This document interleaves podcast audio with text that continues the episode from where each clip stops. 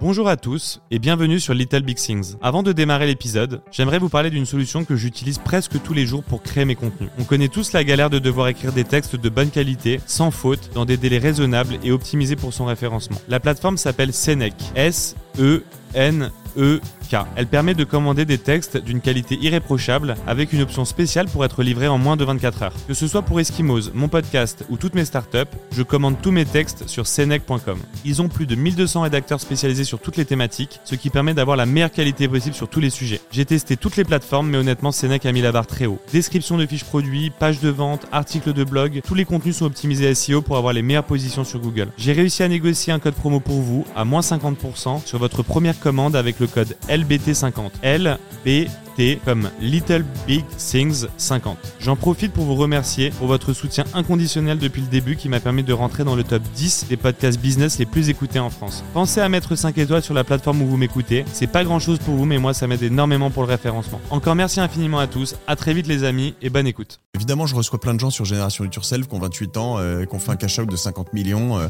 Mm. Bon, euh, Ouais. tu les regardes, tu dis, je suis un naze. Que tu te rends compte de la force, c'est quand j'ai fait Génération de Yourself que genre je suis passé dans un autre level. Est-ce que tu réalises la violence de ce, que, de ce qui se passe pour les gens qui passent dans l'épisode? Qu'est-ce que veut un jeune homme de 18 à 25 Mm. ans Euh, Qu'est-ce que tu crois Qu'est-ce qu'il veut par-dessus tout? Choper des meufs. Si je voulais lancer une boîte euh, en démarrant de zéro, aujourd'hui je passerais par un rachat de boîte. Genre je, je, je ne relancerai jamais une boîte de zéro. moi. Mais je suis un fucking bootstrapper, c'est C'est ce un que je te fucking dis. bootstrap. C'est un putain de génération de Non, mais-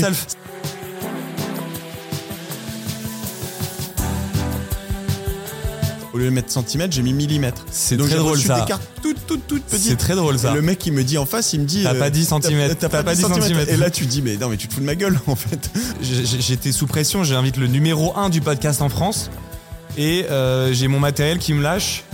Euh, mais au moins ce sera naturel. Mais là je la vois pas. Oh putain, t'as réussi à la réactiver.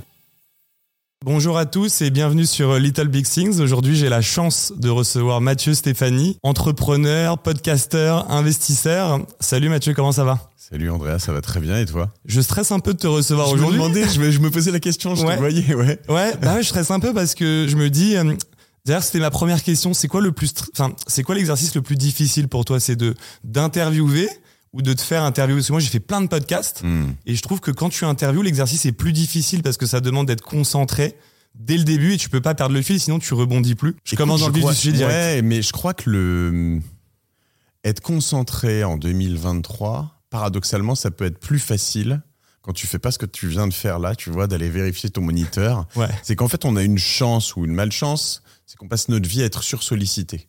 Et moi, j'adore ces moments d'enregistrement parce que tu vois, t'as pas ton téléphone, il est dans ta poche, Mm, ouais, mode avion. mode avion. Moi, je suis, il est là, il est mode avion. Donc, on a un moment, tu sais, c'est que vrai. toi et moi droit dans les yeux. Et en fait, moi, j'adore ce moment. Donc, je suis plus, j'ai fini le stress de ces moments euh, parce qu'en fait, il y a un, un côté. euh, il faut savoir lâcher prise. Mm. Je- je- J'essaye. euh, je crois que je me fais pas passer pour un autre. Tu vois. Je viens avec mes forces et mes faiblesses. euh, Ça t'a appris Est-ce que t'as réussi, t'arrives à lâcher prise depuis le début comme ça? Non, Ou c'est parce pas. que t'as fait plus de 300 épisodes et Ouais, qu'aujourd'hui ouais, t'es plus à l'aise? Non, mais de toute façon, Ouais. tu l'entends. Et puis je dis ça et j'ai encore plein d'imp- d'imperfections et de choses sûr. que je que j'assume pas. Mais dans des épisodes, il y a 18 jusqu'à il y a 18 mois, 2 ans, typiquement, j'assumais pas de de faire des épisodes trop longs. J'assumais pas de parler trop dans mes épisodes. Mm. Euh, et puis en On t'a fait, fait chier euh, un peu là-dessus. ouais, on m'a un peu fait chier. Et puis en fait, il y a des gens qui m'ont dit, mais en fait, ça fait partie de ton concept, tu vois. Et en fait, mon concept, Ouais. enfin, en vrai, je, je- si je dois être très honnête, je vais pas dire que j'avais pas de concept, mais Mm. c'est un concept Ouais, qui ouais. se fait. C'est do it yourself. Tu vois, moi, mon concept, je me suis lancé C'est et ça. puis il se fait en marchant. Mais c'est marrant parce qu'on t'a beaucoup décrié là-dessus. Ouais. Alors que moi, je trouve que c'est ta force justement de, de couper les gens et de parfois parler un peu en nous. Parce que sinon, euh, c'est trop classique. Euh, moi, je suis partisan justement de euh, du lâcher prise et de laisser le moment présent justement faire son sa magie, tu vois. Ouais.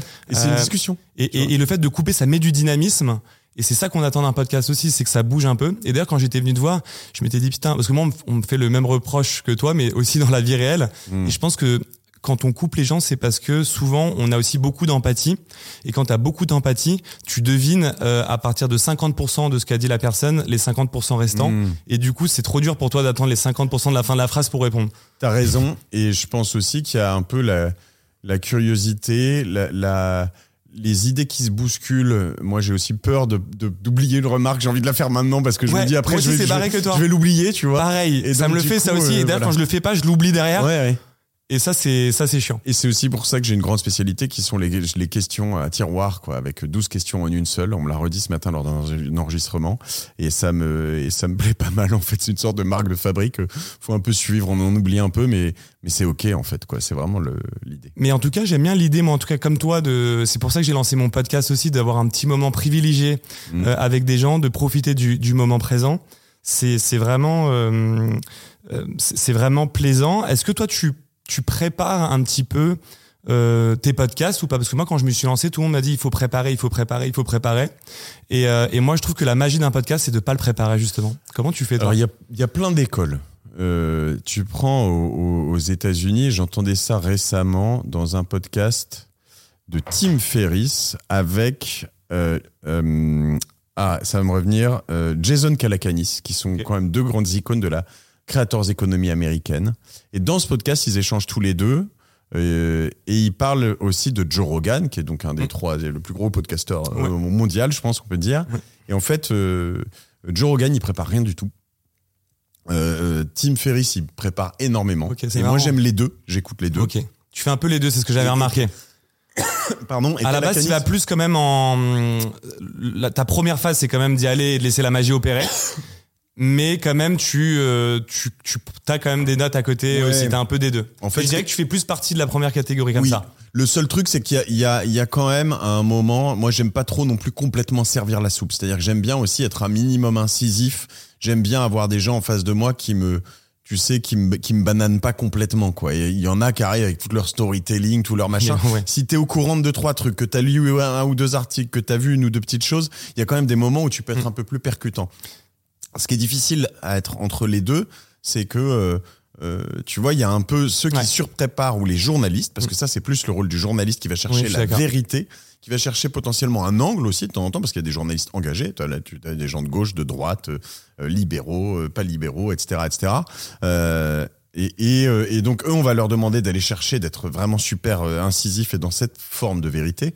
Euh, et il y en a d'autres qui sont vraiment plus des animateurs euh, et qui eux se font plus embarquer. Moi, j'essaye d'être un peu entre en les fait. deux. J'essaye de, tu vois, d'avoir une discussion, de donner mes dé- désaccords et, Ouais. et d'apporter mes expériences, d'échanger euh, sur quelque chose. Tu vois, le, le Ouais. dernier euh, épisode, un des trucs que j'ai fait récemment sur euh, la martingale, qui est, qui est mon podcast sur les finances Oui. perso.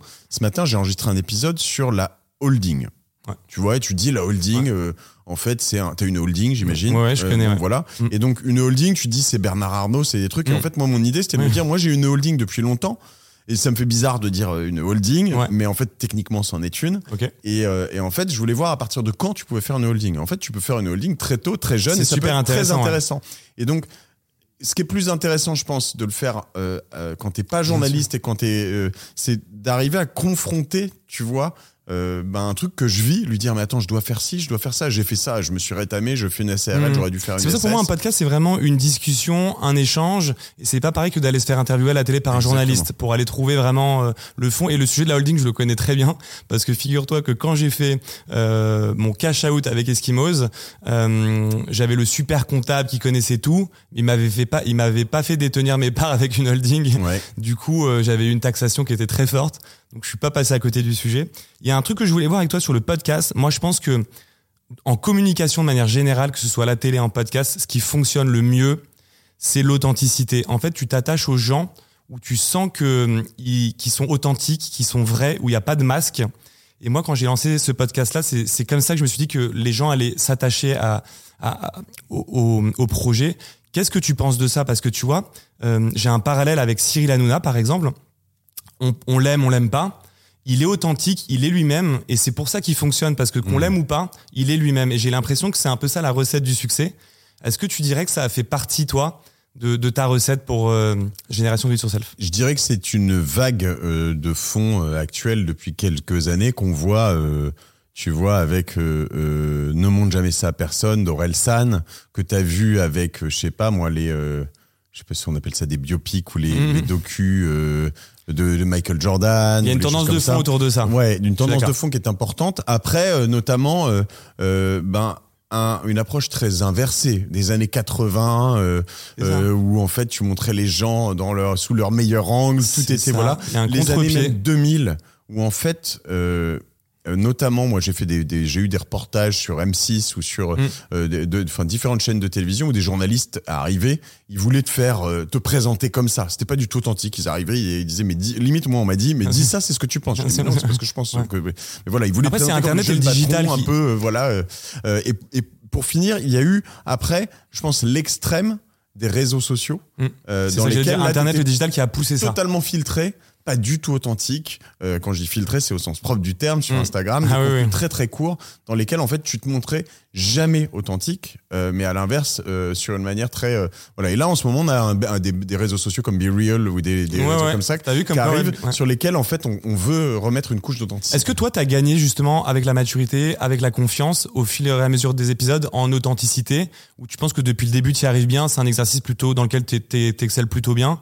Non non j'ai Voilà, est-ce que t'es vraiment authentique, ou parfois tu aussi t'essaies de jouer un rôle un peu avec les invités? J'ai- évi- je pense que tu crées tu crées une forme de personnage mais je- j'espère enfin je crois que je serai Mm. le même personnage dans la vie c'est-à-dire c'est qui je suis. Donc oui il y a une forme d'authenticité. Tu vois j'ai j'ai appris à me détendre sur plein de choses. Mm. j'ai je je j'ai j'ai pas envie d'être euh, un autre. Euh, ce qui est peut-être plus facile maintenant c'est que bah, finalement euh, tu, comme toi, tu réussis un certain nombre de boîtes, tu fais un certain nombre de choses, t'en plantes. Mais tu vois, aujourd'hui, en fait, c'est plus facile de dire, je me suis planté big time sur celle-là, ce que j'ai fait il y a quelques semaines dans un post où j'ai tout expliqué pourquoi Mm. j'avais planté une boîte, etc. Quand on a réussi certaines, c'est plus facile que quand, quand, Bien quand, sûr. quand c'est ta Tu première et que tu la plantes et c'est plus difficile. Mais tu vois, sur LinkedIn et ailleurs, il y a quand même plein de gens qui, qui mettent en avant leur fail et, et je Bien sûr, ça de plus en. Ouais. C'est marrant parce que de, les, les gens te connaissent essentiellement pour le, pour le podcast, je pense maintenant. Mhm. Moi, je te connais, je- en fait, j'ai l'impression de t'avoir connu plus sur la casquette entrepreneur. Je trouve ça marrant. Donc, pour moi, même aujourd'hui, on te voit même après, tous les épisodes, t'es toujours l'entrepreneur. Je te vois comme un entrepreneur avant Mhm. d'être, tu vois, un, un animateur de podcast. Est-ce que tu pourrais revenir sur la genèse? Moi, c'est ça qui m'intéresse. J'ai l'impression qu'on a peu écouté. Mais tu faisais quoi, en fait, avant de lancer d'abord ton agence Cosa Vostra?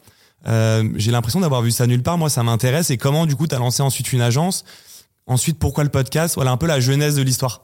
Écoute, euh, j'ai créé une startup en 2005 qui s'appelait Citizen Side, à l'origine Scoop Live puis Citizen Side, qui était C'était une un média Citizen Side, ouais, exactement, qui était une agence de presse et médias sur lequel on Je recevait des photos et des vidéos d'amateurs qu'on vendait tu vendais aux médias, non aux médias, exactement. Je Donc c'était euh, c'était vraiment euh, euh, D'ailleurs, j'allais dire un peu comme l'AFP avec des professionnels d'un côté et euh, et de l'autre côté euh, euh, bah, des professionnels, donc photographes. En fait, pro, n'importe euh, quelle personne, euh, n'importe quelle personne euh, physique peut, pouvait t'envoyer une photo parce qu'il était proche d'un événement. Exactement. Et vous, vous prenez un droit dessus que vous revendiez aux médias directement. Ça Exactement. pouvait être aussi des vidéos, des photos. euh. Exactement. À l'origine, c'était des photos. En fait, nous, on a vu apparaître sur les téléphones les, euh, les capteurs euh, de, de photos vidéo. Ah, en 2005-2006, il y a quand même des gens euh, dans certains gros fonds d'investissement français qui te disaient euh, l'appareil photo euh, sur, le, sur le, les téléphones, ça n'a aucun avenir. Mm. Et euh, nous, on était là, on se disait, ouais, ouais, tu crois qu'il a raison Peut-être pas. Nous, on y croyait très fort. On se disait, un jour, l'amateur, enfin le kidam, toi, moi, sera le plus gros producteur de contenu. Et ça, c'était un pari très fort. hein. Et, euh, et puis, ben, on a eu raison sur ce pari. On a eu raison sur deux, trois choses. Euh, seulement, le problème, c'est qu'on avait d'un côté, ben, on recevait beaucoup de photos. On arrivait à animer énormément de communautés du monde entier, hein, de- du fin fond de la Russie, euh, le printemps arabe, des États-Unis, de célébrités. Enfin voilà, Mm. on les revendait aux médias, mais les médias, eux. euh, ils, ils étaient en pleine crise existentielle avec l'émergence du digital, Mm. euh, la baisse de l'impression du papier notamment, la baisse des audiences. Il y avait un vrai besoin sur, le, sur ce, sur ce marché-là. Exactement, sauf qu'ils payaient très peu. Donc j'avais un, un, un- un entrée, à une entrée, tu vois, dans une marketplace, ben, énormément de contenu, énormément de fournisseurs, mais mes clients, de l'autre côté, ils se, ils se rapetissaient, en tout cas, ils n'avaient pas beaucoup d'argent. Donc euh, cette, cette boîte, on l'a euh, euh, vendue en plusieurs étapes. On a fait une levée de fonds, un cash-out d'abord avec l'agence France Presse. Ensuite, on a eu euh, une, un rachat par des Australiens. Moi, j'ai là-dessus, à ce moment-là, je me suis relué. Je l'avais quitté auparavant, mais je me suis relié, relué à ce moment-là, qui l'ont coté en bourse à Sydney. Mais c'était pas un énorme win, tu vois. J'ai mis longtemps à voilà. C'est c'est pas un énorme win, en tout cas c'est pas celui que j'espérais. C'est quand même un win qui te permet, euh, tu vois, à moins de 30 ans, d'acheter ton premier appart à Paris, Mm. euh, de de te mettre euh, bien dans la vie pour faire un truc euh, plus cool. Mais mais c'est pas le truc qui qui te stratosphérise, tu vois. Et, et en quittant cette boîte, je l'ai quitté à un moment où je me disais, en fait, j'ai- perdu ma liberté. Euh, je suis plus vraiment le CEO. Euh, j'ai mes associés. Enfin, on a réparti les tâches de la d'une certaine manière qui fait que Voilà, et je leur ai dit, écoutez, soit je reste et je reprends la main, soit je m'en vais. Et euh, le consensus global avec Ok. les actionnaires, avec tout le monde, a été, euh, on va trouver plutôt euh, quelqu'un qui va te remplacer. Euh, bon, euh, ça m'allait honnêtement assez bien. Euh, je crois que j'avais pas finalement très envie de rester. Oui. Et après, j'ai bricolé, tu vois, des années. C'est-à-dire que tu te retrouves. euh, T'as déjà été toi un peu dans la dans la phase où, où t'as pas d'acédique, tu vois, avant que Eskimos explose. Évidemment, j'ai connu pendant que j'étais freelance pendant euh, pendant cinq ans. Euh, je me payais, je me rappelle, autour de de deux trois mille euros par mois. Donc euh, donc c'est une époque que, que, que j'ai bien connue aussi. Et forcément, on essayait de de, de, de- voilà de, de bien fonctionner. Bah écoute, à ce moment-là, en fait, je me suis dit, euh, j'ai découvert un peu le concept du ce qu'on appelait le digital nomade. Euh, et je me disais, en fait, je veux plus jamais d'employés, je veux plus de, euh, je veux plus de, de bureaux, euh, je veux plus de, de choses comme ça, et euh, je veux vraiment pouvoir vivre avec mon smartphone. Alors oui, à l'époque, il y avait déjà des smartphones et Mm. mon, mon ordi, et puis et puis vivre de, de, de trois petites choses, idéalement potentiellement des revenus automatisés ou euh, Mm. des choses comme ça. C'est ça, c'est aussi comme ça qu'on s'est connus. Euh, c'est pour ça que moi je te connais vraiment en tant qu'entrepreneur avant le podcast. Tu développais des projets et on est tous un peu comme ça qu'on est entre, entrepreneur et qu'on maîtrise bien le digital. Exactement. On lance ce qu'ils appellent aujourd'hui des muses, des, des plateformes un peu automatisées où tu génères des revenus. euh, ça nous, on fait partie de cette génération où on s'est dit qu'avec Internet, on allait pouvoir générer des revenus passifs. Exactement. Et, euh, et je sais que toi, tu as lancé pas mal de projets. Ouais. Du coup, est-ce que tu peux nous parler aussi de ces projets-là à ce moment-là? Parce que je sais qu'il y en a, il y en a pas eu qu'un, quoi. Exactement. Quand j'ai quand j'ai euh, quitté, alors en plus des trucs assez assez euh, perchés hein, quand même. Euh, quand j'ai euh, quitté pas un j'avais. concurrent de Miro un, Alors c'est truc un venu peu après. Après. ça va ça va reboucler sur Citizenside en fait. Ok. Euh, j'ai monté un. D'abord, je gérais pour des des, euh, des Écossais euh, une licence d'un produit qui s'appelle Morphsuits. Donc les morphologies suits, c'est un, un, un- donc morphologie euh, comme morpho- un costume morphologique en lycra tout entier. Mm. C'est très un- drôle, ça. Un déguisement. Ah ça, On tu utilisait- m'en as jamais parlé Ben celui-là. voilà, on, on, on- proposait euh, notamment, c'est là où j'ai découvert les ads sur Facebook. Et J'étais Ok. un des tout premiers en France à utiliser la plateforme self-serve de Facebook. Ok. Euh, et euh, en fait, je vendais des déguisements qui étaient C'est comme du dropshipping un peu, on peut parler de dropshipping ou pas forcément, il y avait Pas une brand derrière. parce qu'il y avait une brand et eux, ils existaient, ils étaient au UK. Et en gros, euh, j'avais traduit leur site en- intégralement. Je faisais leur pub sur Facebook, sur les réseaux sociaux. Euh, donc j'étais déjà créateur de contenu quelque part. Et puis euh, je vendais des morphsuits. Et en, en gros, pour 2 euros, j'arrivais à avoir une vente. Tu vois, en faisant un combo que tu connais très certainement, image impactante plus Mm. euh, euh, plus un titre impactant. Comment je réussis à faire venir des clients sur ma plateforme En gros, les Morphsuits, les clients, c'était euh, des jeunes de 18 à 25 ans qui voulaient s'éclater. Ça marchait bien à Halloween, ça marchait bien au carnaval, mais aussi en soirée. euh, plus généralement. Et, euh, et donc je testais des tas de choses. Je faisais des trucs un peu tripés. Je prenais des photos sur Abbey Road euh, enfin je récupérais des photos de, de clients sur Abbey Road qui mettaient euh, des choses comme ça. Je, je mettais j'ai plein d'amis de couleur depuis que j'ai un morceau. Je faisais des jeux de mots à la con. En fait ça marchait pas. Et là j'ai compris que les gens voulaient des trucs des punchlines et des trucs très très précis typiquement sur Morphsuits, euh, le- l'image, le combo image-titre qui fonctionnait le mieux, c'était euh, qu'est-ce que veut un jeune homme de 18 à 25 ans Euh, Qu'est-ce que tu crois Qu'est-ce qu'il veut par-dessus tout? Choper des meufs. Donc euh, je- mon, mon claim était je chope beaucoup plus depuis que j'ai un Morphsuit. Et là j'en vendais plein, je veux tu vois à 2 Ok. euros la vente, à 102, enfin 100 et quelques euros le panier moyen. Bon, du coup, euh, on reprend pour la deuxième ou troisième fois. Je suis désolé euh, à tous ceux qui nous regardent et qui nous écoutent. Et euh, heureusement que je suis accompagné de, de toi finalement. Euh, c'est la, la deuxième fois. Là, on va, on va tenter de le faire à fond. Mais je me comme quoi, permets- c'est une vraie. Je crois que c'est la transition pour les galères de podcast. Ouais, ouais, mais tu sais, euh, donc je parlais de Joe Rogan tout à l'heure, Ouais. et euh, j'ai écouté récemment un, un, un podcast avec Lex Friedman, euh, donc un, un entrepreneur américain, et euh, en fait, il- à un moment pendant le podcast, euh, Lex Friedman a un problème de- d'écouteur. Et puis euh, ils en parlent. Et puis à un moment il dit bon tu crois qu'il faut couper? Et puis Ouais. donc il dit bon bah ok on coupe. Puis là donc du coup juste Ouais. une seconde après ça reprend voire immédiatement en disant bon bah c'est reparti. Euh, désolé il y a eu un petit truc mais en fait c'est ok c'est pas grave. On parlait d'authenticité tout à l'heure. C'est ça. C'est exactement. Et tu m'as recommandé de dire on le dit, allez Ouais. ça va ça va être marrant. Et en fait ce qui est très drôle, c'est que c'est toi qui m'a qui vient de réparer les caméras là en live, qui vient de me changer euh, une batterie pour la mettre dans une autre, le bon chargeur pour que ça fonctionne. Et comme quoi, il peut y avoir des vraies galères quand tu Ouais. lances ton podcast quoi. Mais mais c'est et c'est l'autre truc, je pense, qui nous qui nous euh, rassemble toi et moi. Tu vois, tu disais en fait.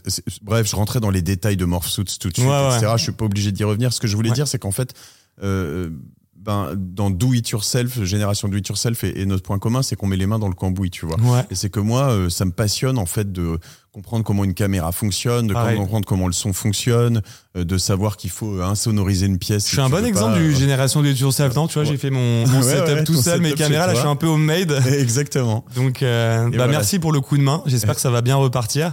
Du coup, on en était où Donc, tu me racontais donc les euh, les morph suits, les bref, morph tu me suits, demandais ok. si ça vendait, c'est des trucs qui vendaient. euh, Enfin, tu vois, je pouvais faire sur sur un produit comme ça de mémoire, je devais faire euh, entre en moyenne entre 30 et 50 000 euros de chiffre d'affaires mensuel. Donc moi, je touchais qu'une petite partie de ce chiffre d'affaires parce que j'étais commissionné. Ouais. Euh, mais en revanche, j'avais pas de de. de Mais t'avais quel âge à ce moment-là? J'avais Pour me rendre compte 30 ans à peu près. Euh, T'avais 30 ans. Ouais. Mais donc du coup, en plus, c'est venu tard. Tu vois, moi, c'est aussi mon gros truc, c'est que je devais avoir 29 ou 30 ans. C'est vrai que t'entends Ouais, pas, parce que 30 les ans. gens aujourd'hui, ils démarrent des, des, des, des, des, des sites comme ça, un peu e-commerce à 20 ans, 21 Ouais. ans. euh, on Moi, pourrait se dire ça. Voilà, j'en avais créé, j'avais créé quelques sites. J'avais fait un site pour arrêter de fumer qui s'appelle mais c'est pour ça je te demandais tout à l'heure quand on Ouais. était off, t'as lancé combien de projets en fait On a peut-être lancé 20, genre 20, 30, ouais, ouais, ouais, 20, ouais. 30. 20, 30. Déjà euh, au moins 10 dans les 10 dernières années. euh, Et t'as déjà été euh, salarié dans une boîte avant J'ai toujours été entrepreneur J'ai été salarié pendant 3 ans pour le quotidien gratuit Métro. Mais paradoxalement, que j'ai lancé en France. Donc, c'était vraiment en mode start-up. J'étais recruté par des, par des Suédois. Et puis, euh, j'étais très proche du CEO et j'ai fait euh, les premiers jours, les impressions. T'as commencé dans la presse en fait. Ouais, dans la T'as presse. commencé dans la presse. C'est pour ça que ton premier projet, c'était revendre des images à la presse. Exactement. Donc là, on a, on a la suite logique. Exactement. Et un des projets futurs, tu me parlais d'un concurrent de Miro qui s'appelle Ocus. Oui, c'est ça, Eh je ben, me rappelle qui de est ça. arrivé euh, plus tard. Et en fait, c'est exactement la même chose que Citizen Side. C'est-à-dire que d'un côté, j'avais des producteurs d'images, des, des photographes et Ouais. des vidéastes Ah, c'est pour ça que amateurs. t'as lancé ce projet-là derrière. Sauf que de l'autre côté, au lieu d'avoir des médias qui n'avaient pas d'argent, je me suis dit où est-ce que je peux aller trouver un endroit où je vais apporter une vraie valeur ajoutée? Euh, et là, je pensais à l'immobilier, Mm. Euh, les shootings de de- de, maisons à vendre. En fait, Ouais. si tu prends des belles photos, tu les vends beaucoup plus vite. Il y a un constat qui était assez commun à l'époque, qui, qui était fait par Airbnb.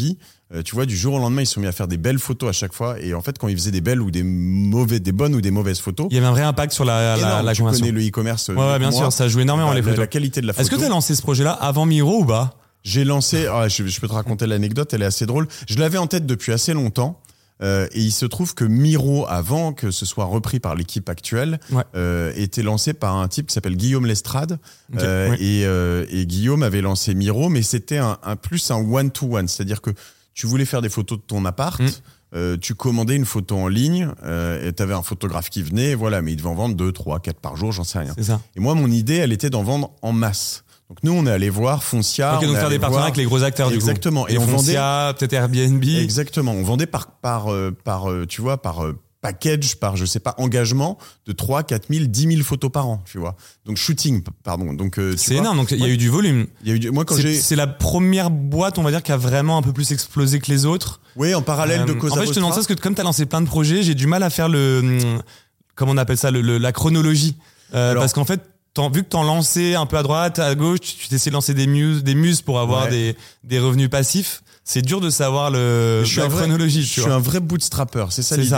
Donc, euh, tu vois, le, l'un des projets qui a commencé en parallèle à, me- à me faire devenir réellement digital nomade, euh, c'était Iron Cards. Donc ça, c'était Ça, je carte- rappelle voilà, aussi. Carte de visite Les en métal. de visite. Et euh, donc carte de visite en métal, je produisais euh, sur Alibaba, je les, je les commandais en Chine, je faisais des cartes de visite que je vendais 5 euros hors taxe pièce. Euh, à des gens euh, qui les achetaient, euh, des, des- des maisons de luxe, euh, des bijoutiers, des designers.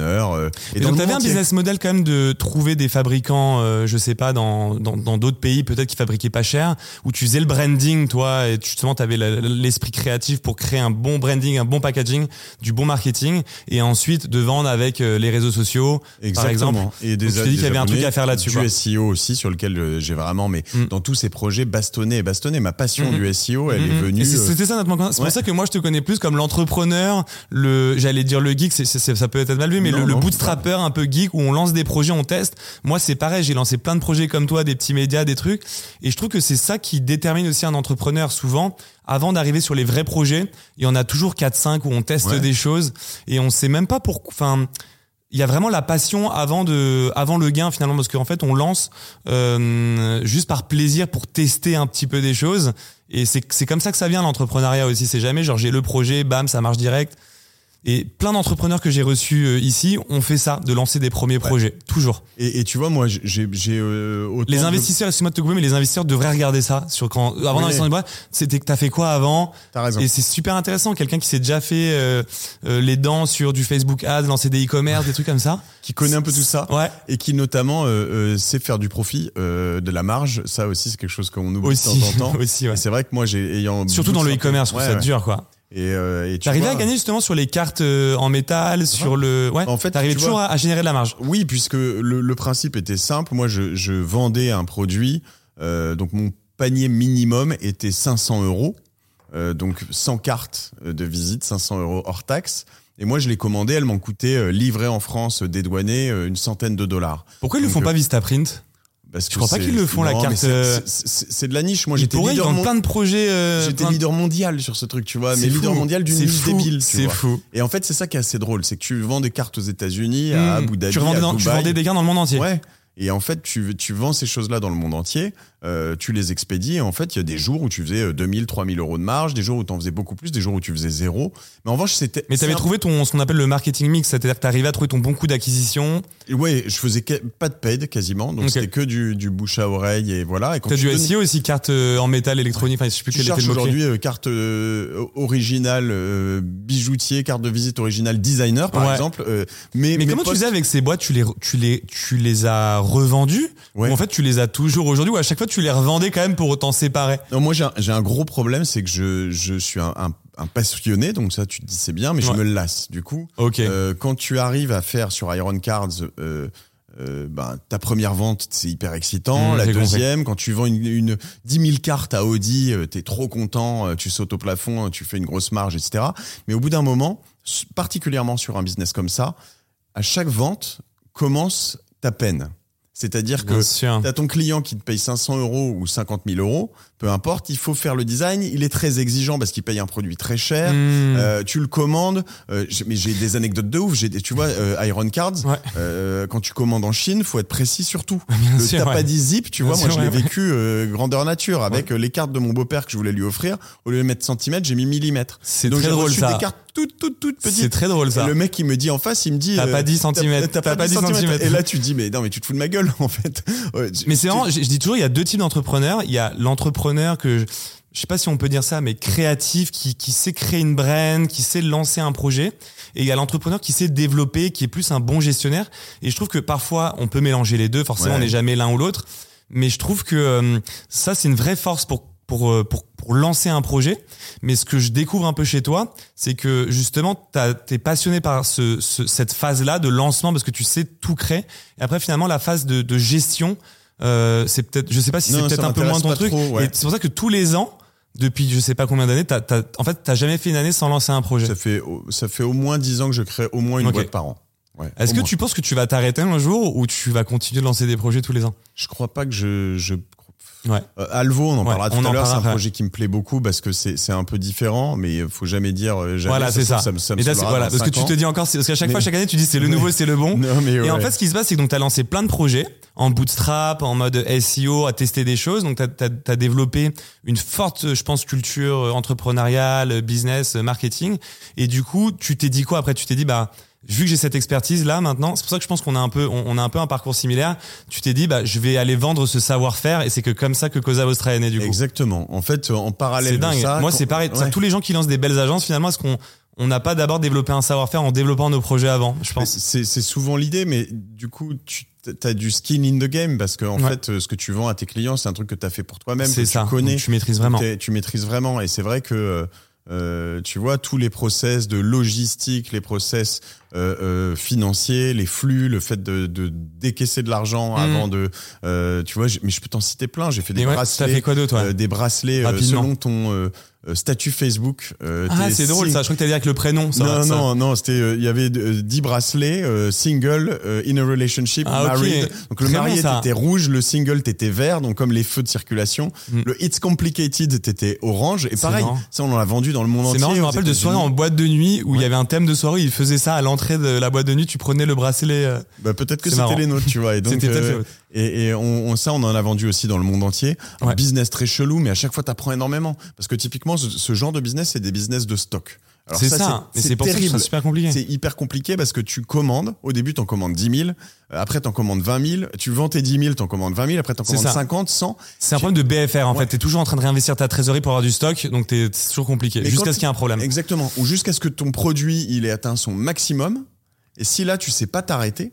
Moi, bah, le maximum, je crois qu'on a commandé 500 000 bracelets euh, une fois. Et c'était la commande de trop. Le problème, c'est que c'est la commande qui t'a qui t'a bouffé tout l'argent que tu avais sûr. gagné avant. Bien Donc sûr. en fait, tu vas en vendre la moitié, tu vas récupérer, mais le reste, tu dois le déstocker. Et ça, c'est affreux. Est-ce que tu faisais, tu faisais aussi des sites de services? Parce que là, tu, vends, tu vendais à chaque fois des, des, des produits. Euh, du coup, c'est avec le projet sur la photo où là, tu as commencé à plutôt être en mode marketplace, à faire une mise en relation. Mais est-ce que tu as fait d'autres sites, peut-être qu'on va peut-être appeler de lead euh, Je me rappelle, il y avait un projet dont tu m'avais parlé sur euh, euh, trouver des avocats, par exemple dans le cadre de divorce, ce genre Ouais. de choses. Là, c'est plus du produit du coup. Donc, Ouais. tu as touché à tout. Tu as fait du produit, mais tu as aussi fait du lead en fait. On fait l'a- les deux. On l'a pas lancé finalement, je regrette ça. euh, C'était un Il projet. y a un vrai marché là-dessus, je crois. hein. J'ai vu On- des boîtes, euh, Il y en a des grosses boîtes qui là-dessus. commencent à, à fonctionner. Euh, on a toujours le nom de domaine qui est euh, consentementmutuel.com. Euh, donc le divorce par consentement mutuel. En fait, l'idée c'est de te dire, euh, je me suis marié, euh, j'aurais pas dû. Euh, le, le cas de figure le plus simple, c'est euh, euh, j'ai euh, euh, j'ai pas d'enfant, j'ai pas d'appart en commun, donc t'as pas de bien. On est d'accord tous les deux pour se séparer, et ça ça concerne des milliers de personnes par an. Et donc, ben, je fais un truc sur lequel, en fait, le, le, le, le, divorce est toujours le même. Je te trouve un avocat qui va euh, finaliser les trucs, mais limite l'avocat, on lui-même, on lui envoie le, le, le, document, le contrat de, de, de, de Bien sûr, divorce, bien sûr. euh, qui est déjà prêt rédigé, tu vois. Et donc, euh, il y avait juste à faire le truc. T'as jamais Ouais. eu peur de te de t'éparpiller justement en lançant tous ces projets ou pas du tout? Et je me suis totalement éparpillé, Ok, éparpillé. ok, ok. et tout le monde m'a toujours en fait, est-ce que t'as pas fait plein de projets euh, moyens Je, je me permets? Ouais. Euh, et tu t'es pas dit à un moment donné, justement, peut-être t'es plus dans cette phase de vie aujourd'hui où tu t'es dit maintenant je veux pousser des boîtes plus loin et aller chercher Mais autre je, chose. tu sais quoi, Andrea, je suis toujours prêt à faire des projets moyens Ok, ou nuls. ouais. C'est ok, c'est pas grave. En fait, c'est t'apprends. Ça veut dire quoi? Tu vois euh, c'est- Ouais, mais par contre, tu, plutôt que de lancer 10 muses dont au final euh, c'est dur de consolider et de capitaliser sur une brain, euh, et d'avoir quelque chose de, de durable dans le temps aussi quand tu fais ça. Non, mais après, le, le- la vraie compète, c'est, euh, c'est, euh, euh, tu vois, toi, ton objectif, tu me le dis, c'est de faire une agence qui pèse un milliard. Ouais. Euh, moi, mon game, il est pas forcément euh, complètement financier. C'est-à-dire, Ok. euh, en fait, à un moment où, en effet, je je réussirais ou je j'aurais un aussi bel appart que le tien ou je non mais tu vois j'ai aujourd'hui j'ai un bon setup je vis bien euh, je gagne assez d'argent euh, Mm. si je gagne dix fois plus ça changera pas C'est pas ma ton vie. moteur. en tout cas premier. je refuse de rentrer si je peux gagner dix fois plus c'est très cool si je peux gagner toujours 100 dans le fois plus c'est encore mieux mais en, en revanche je refuse qu'on m'emmerde tu vois et, donc euh, euh, ben ça euh, tu vois nous aujourd'hui chez Cosa Vostra on refuse certains clients parce Alors que justement, sur Cosa Vostra, est-ce que tu peux nous raconter du coup, tu as fait tous ces projets-là? Là, le métier d'agence, moi, m'intéresse parce que forcément, Mm. j'en ai une aussi. Et c'est marrant parce qu'encore une fois, je te dis, nos parcours sont assez similaires. Tu t'es beaucoup intéressé au SEO, tu as lancé des projets, moi aussi. Euh, voilà, l'agence, comment tu l'as développée? Est-ce que tu as des associés? Comment ça a démarré un peu Cosa Vostra? Écoute, euh, dans cette période que je qualifierais de euh, jachère, peut-être de en 2011 à 2013, euh, je faisais tous ces projets en parallèle. Donc les bracelets, euh, Mm. les morphsuits, euh, Iron Cards. T'étais associé là-dessus C'était vraiment Non, tu non, faisais tout seul? solo. Non, les, les bracelets, Mm. j'étais j'étais associé avec un de mes potes. Ralph. Mais en mode do it yourself quoi. Ouais, ouais. et, euh, et en fait, je lançais ces projets. Euh, un par un et en parallèle j'avais des boîtes qui venaient me voir et qui me disaient j'ai besoin à l'époque il y avait personne qui savait faire du SEO il y avait personne qui savait faire À des l'époque, Facebook non. ads On parle de il y a personne- 11 ans là. Ouais, il y a Ah, une donc, grosse dis- dizaine d'années. ouais, Ouais, en fait, moi, j'avais une expérience de Ouais. 7, 6, 7, 8 ans. Euh, Il y avait très peu de monde à cette époque-là voilà, qui maîtrisait ça. des C'était des nouveaux métiers. en En, fait, c'était des nouveaux métiers, des nouvelles expertises. Exactement. On était très peu à maîtriser ça. Et je reviens sur ce que je viens de dire, je savais pas développer techniquement un site. Moi, enfin, j'avais Oui. fait Iron Cards, le WordPress d'Iron Cards, je l'ai fait quasiment solo avec Ça, mon frère qui m'aidait sur les sur les bords parce que lui est dev. Mm. Euh, et puis à un moment, je lui ai dit non mais arrête de bosser dans ta boîte, rejoins-moi et puis on va créer euh, on va créer euh, Cosa Vostra. Cosa Vostra. Et j'avais déjà un client assez gros euh, qui s'appelle Press Reader, qui est un client canadien que j'ai j'ai aidé à s'implanter en Europe. Ok. Euh, et sur ce client, j'avais euh, un de mes euh, futurs associés que je faisais travailler en tant que freelance. euh, Ok. qui lui-même Donc dois- fait travailler sur son e-commerce en tant que euh, consultant. Euh, Ok. Donc en fait tout, tout ça. Donc t'as démarré tout seul Cosa Vostra au début. J'ai démarré. Au tout début, je parle Stéphanie vraiment la- les premières semaines quoi. Ouais, enfin. les premières années. En fait. Stéphanie Co, c'était ma boîte. Ok. Et puis à un moment, je me suis dit, je, veux, je, je suis revenu sur ce truc de me dire, je veux plus d'employés, je veux plus de, de bureau, je veux plus de machin. Je me suis dit, en fait, je suis tout seul et je m'emmerde. Parce que c'est quand même le cas euh, quand tu bosses tout seul.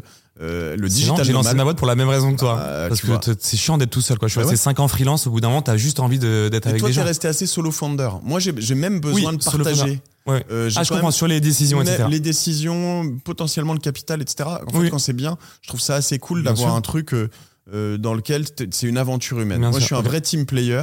Mm. Euh, toi, t'es plus tennis, non?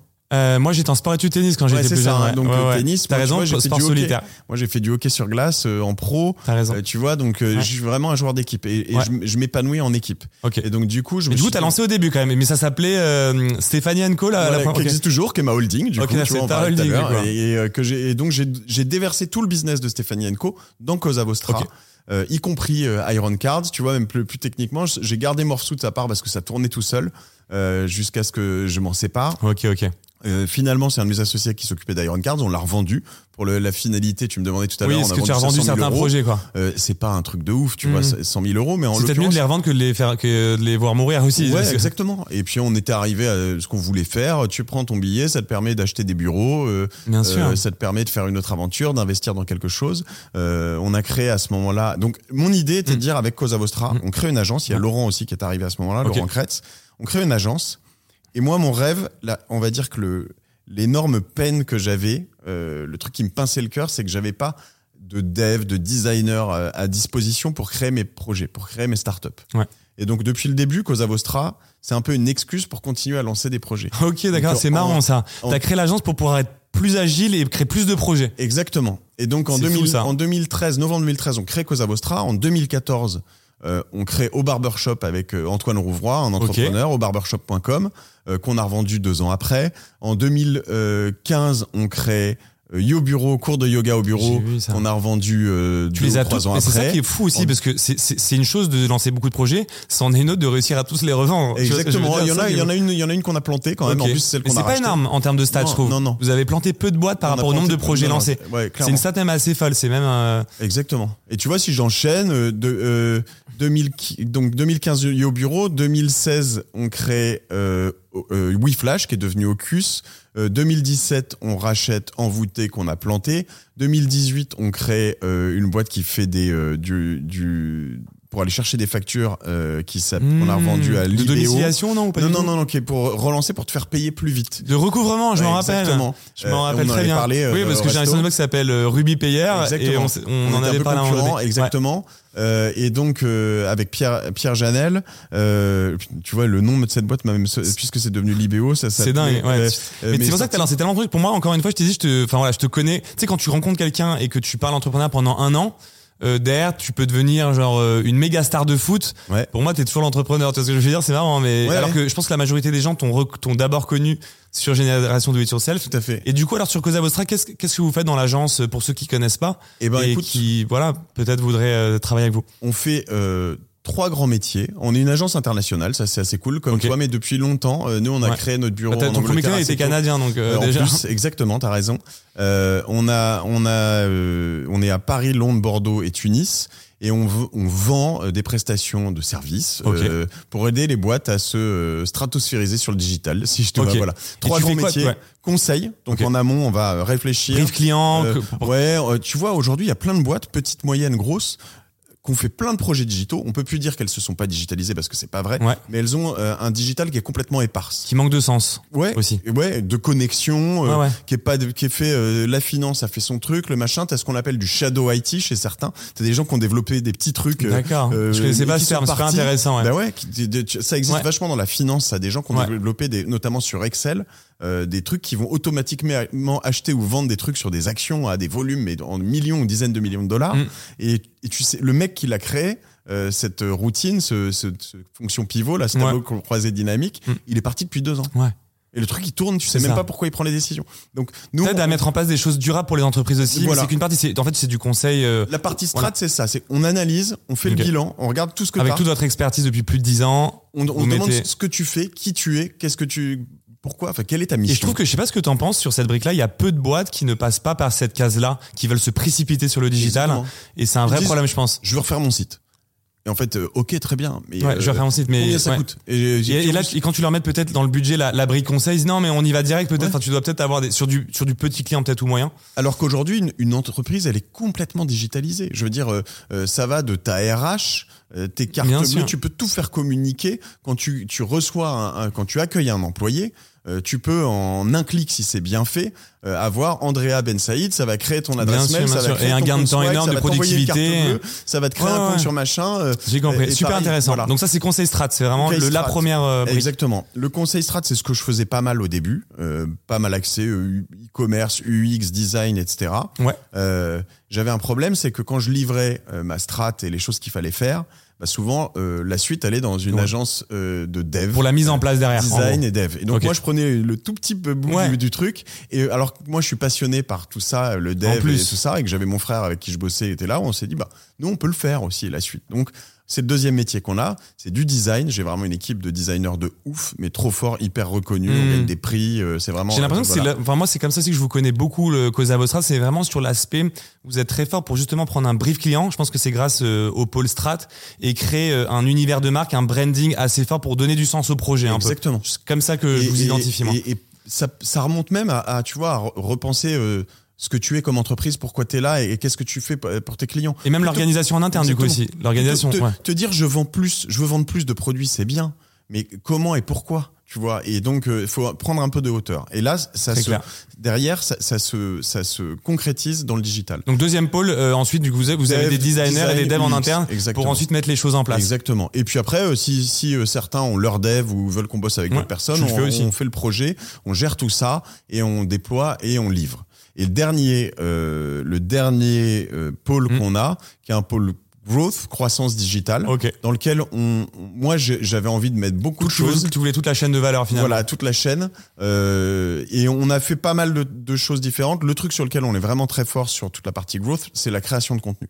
Ok. C'est ce que je Ouais, fais ouais. sur les podcasts. On qui relie des- les deux premiers pôles en fait. C'est ce que je te disais, c'est pour ça que moi je voulais identifier là-dessus, c'est le fait de bien comprendre les marques pour créer le contenu adapté aussi aux marques. En fait, ça a du sens. C'est ça, je dirais que c'est un peu ça la force de Cosa Vostra aujourd'hui. Et, et exactement. Ouais. Et, et pourquoi le contenu est si important Tu le sais. Ouais, ouais. Mais euh, parce qu'il est important aujourd'hui sur tous les éléments euh, qui font une entreprise en ligne.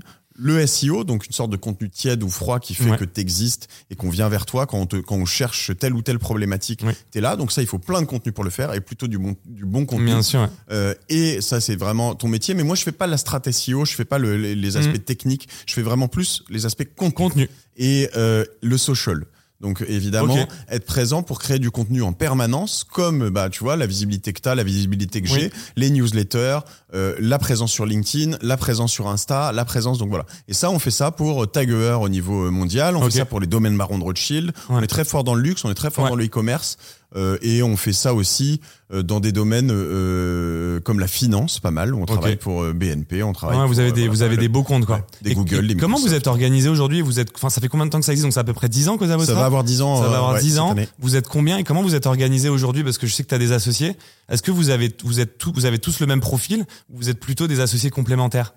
Alors, on est très complémentaires, Mm. euh, même dans les profils. Tu vois, on a fait un, un, un, un test récemment euh, Ah, les, de les, les matrices là de Ouais. personnalité, les MB tru, Ouais, MBCI. ou- MBTI, oui, ça doit être MBTI, ex- ouais. exactement. C'est drôle En fait, ce qui est ça. assez drôle, c'est que quand on l'a fait à quatre, il y a quatre angles qui sont pleins chez les à, à fond et ils sont quatre complémentaires.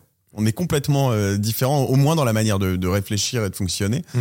Euh, cela dit, après, on a on a trois associés qui sont plus euh, business. Il y a François qui, est- qui gère vraiment tous les aspects médias parce qu'on on travaille pour tous les médias euh, français ou les plus grands médias français, de TF1 à l'Humanité, euh, Mm. en passant par euh, la Tribune, en passant par voilà, et on fait, euh, on les aide à faire faire leur strat, leur innovation, trouver les nouveaux signaux faibles. Tu vois, on était les premiers sur le podcast, on était les premiers sur les réseaux sociaux.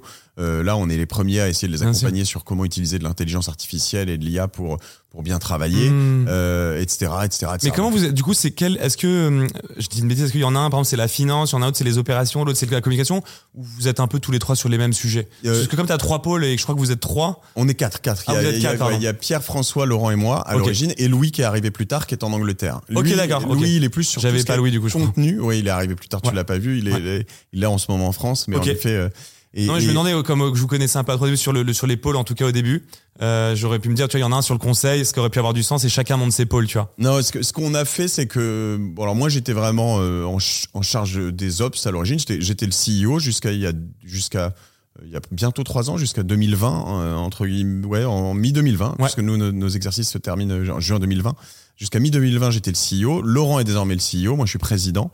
Ok. Euh, donc, il gère toute la boîte. Euh, Il y a combien de personnes aujourd'hui chez Cosa une petite centaine de personnes. Une petite centaine de Ouais. personnes, ok. Et euh, répartis. Alors gros gros bureau à Paris, Ouais. assez gros bureau à Bordeaux, petit bureau Super, à Londres. avez Ah oui, vous avez fait un truc à, à Bordeaux, vous avez, je crois, racheté une villa avec une piscine, Villa Maria, je crois. Exactement. La Avec piscine, elle kimono, non pas. Euh, kimono est dans l'affaire. piscine Et puis ouais. nos amis de Victoria Gardens. Il y a de plus en plus de gens aussi qui veulent travailler de Bordeaux. Je trouve que c'est un super move. Moi, j'aimerais bien le faire aussi. Parce que pour, le, pour les RH aussi, c'est génial. Tu peux Ah recruter bah, plein de euh, talents. Tu mettras le lien, mais tu tapes Villa. Maria Bordeaux. Villa Maria, je l'ai déjà fait, ouais, il y a des- je- je- superbe. Il y un compte Insta, euh, c'est superbe. Ok. Et euh, grand jardin, euh, garderie, euh, 100 personnes. Euh, super. C'est très beau. Du coup, Cosa Vostra, très clair. Euh, le podcast, on est obligé de, de passer Pardon, par là. T'as pas acheté tes bureaux, toi? Euh, non, nous, on loue, on loue toujours. Pourquoi? On loue. Euh, je pourrais pas, bah, euh, je pourrais pas te truc. dire. Parce qu'on fait, d'entrepreneur, ça. euh. on fait beaucoup de croissance finalement, et ça laisse de la souplesse et de l'agilité le fait de louer. C'est plus quand, euh, euh, non, le meilleur move, c'est d'acheter ses bureaux, euh, d'avoir une et de se les louer, mais Ouais.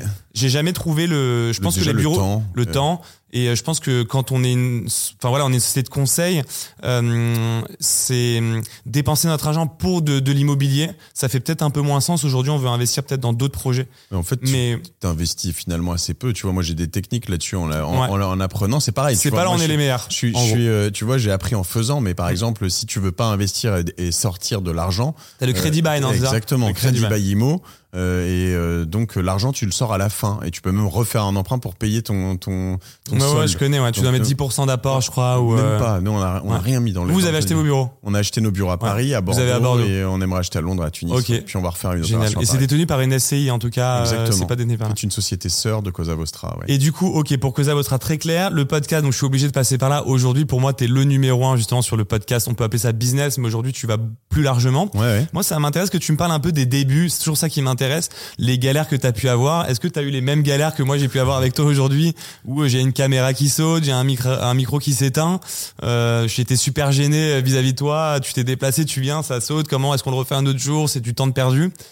Un peu les débuts. Est-ce que tu as réussi à avoir des invités dès le début connus euh, Comment ça s'est fait? Parce que t'étais dans les premiers aussi, donc c'était. Est-ce que c'était plus facile vu que t'étais dans les premiers ou pas?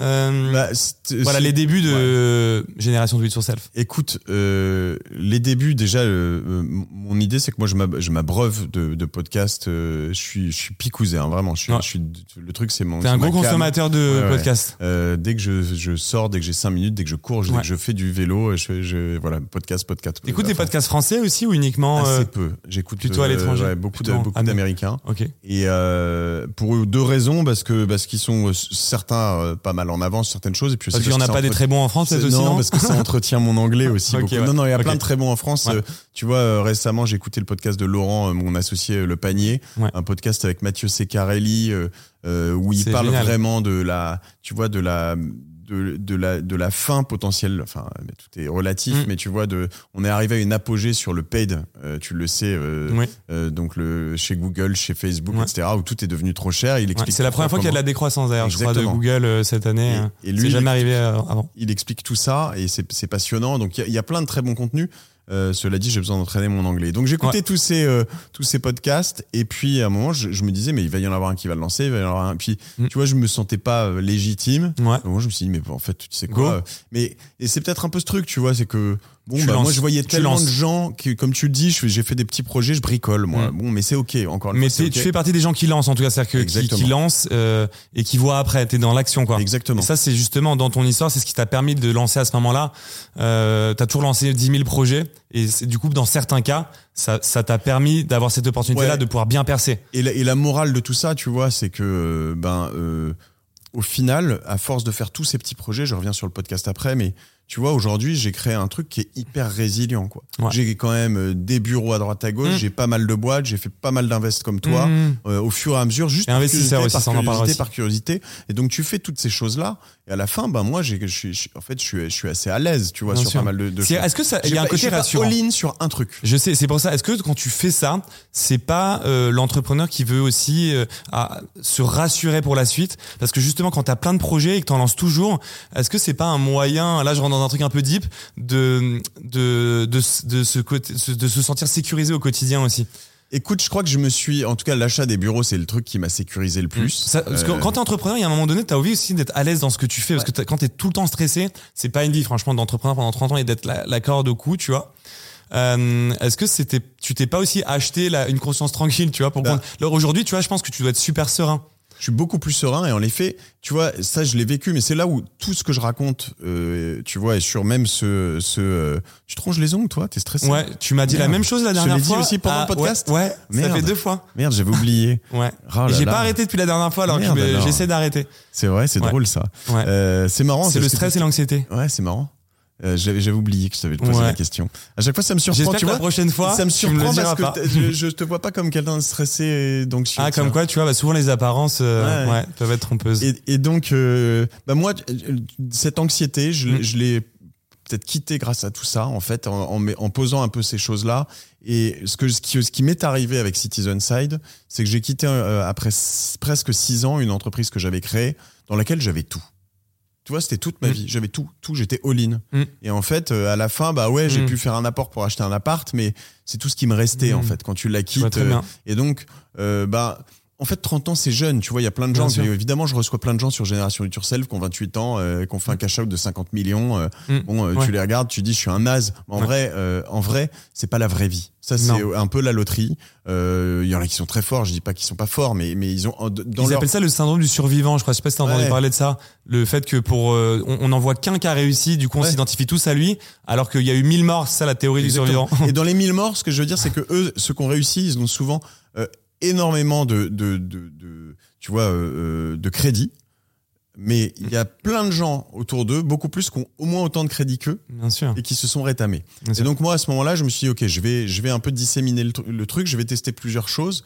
Je sais pas si c'était pour me rassurer, mais c'est aussi pour apprendre. Ce qui est fou quand même, c'est Mm. que putain, le monde dans lequel on vit, Andrea, depuis euh, euh, 2010 en tout cas, l'accélération, je te parlais de ChatGPT tout à l'heure, de, de l'IA, de tout ça, en fait, on a des ruptures. Les réseaux sociaux, Google, le SEO, euh, l'intelligence artificielle, le quantum qui est en train d'arriver, toutes ces choses-là, c'est tellement, tout a tellement changé. Ouais. Le téléphone, quoi, le, le smartphone. Enfin, il faut juste se dire qu'il y a 15 ans, ça n'existait pas. C'est fou, en fait. Et aujourd'hui, on passe C'est 5 fou. heures de fou. par jour. Enfin, tu vois, donc tous les usages, tout ça a tellement changé que je trouve qu'en fait, moi, je suis tellement curieux que je veux comprendre un peu tout ça. Je veux, je veux voir ce que je peux faire là-dedans. Je veux voir peut-être comment je peux faire évoluer le monde. Je veux Ouais. voir comment je peux trouver mes T'es opportunités. toujours en train de tester ce côté. Ouais. euh, tu veux toujours avoir un pas parce que je me rappelle aussi, t'es un des premiers qui m'a parlé de TikTok il y a 5 ans. Ouais. Et t'es toujours en train de de, de, de, de, de- quand il y a une nouvelle technologie qui sort, tu vas la creuser toi-même, tu vas la guider. Ouais. De ce côté-là, tu l'as pas perdu. Non. Tu l'as jamais perdu, Jamais quoi. le perdre. Ouais. Et en fait, c'est vrai que quelqu'un me disait. euh, Ouais, non, mais maintenant on est à la ramasse, il y a TikTok, on n'y comprend rien. Je dis, mais moi je comprends très bien TikTok. Ouais. Je- ça fait 5 ans que je suis dessus, donc euh, tu vois. Et, et donc c'est pas une question de génération, c'est une question de curiosité. Et, et je pense que tu vois, on a tous connu, vu des, euh, des vieillards qui étaient toujours piqués par la Mmh. curiosité à Toi, donc, t'as ce truc-là, en tout cas. Moi, j'espère que je le serai encore, tu vois. J'espère que je lâcherai ce truc. C'est ma flamme, en fait. Ouais. C'est ça qui me fait kiffer. Et le podcast, Ouais. tu vois, pour revenir sur ta Bah, c'est question, ouais. c'était un peu ce truc. C'est que je suis arrivé, le premier épisode, j'avais Simon Davlat, euh, que tu connais peut-être, Ouais. app gratis, épisode incroyable. euh, Euh, aventure ça a pas cramé la bande son. Il y a pas un- une histoire où genre le l'enregistrement a sauté à la fin où Alors, vous étiez plus en train d'enregistrer parce que je voulais parler des galères aussi? C'est alors pas Je je veux me eu sentir un peu moins seul très- aujourd'hui. Très, vite, j'ai eu, j'ai eu très vite Rachel Delacour dans les premiers épisodes euh, qui a monté Bim. Et alors, dans l'épisode, vous pouvez l'écouter, il est super, il vaut le coup d'être écouté. Hmm. Mais euh, il y a un moment, où on avait les téléphones trop près et pas ah, sur mode avion de l'enregistreur, et t'entends, c'est insupportable, ça ah fait ouais. bip, bip, bip, bip, bip bip et ouais. t'as vraiment envie d'arrêter. Alors que si vous l'écoutez, mais je vous en supplie, continuez-le parce qu'il vaut le coup jusqu'au bout. Et, euh, et après, j'ai eu l'autre gros, rassurant, grosse, on a eu galère, c'était avec euh, Sébastien Cobb de Veja.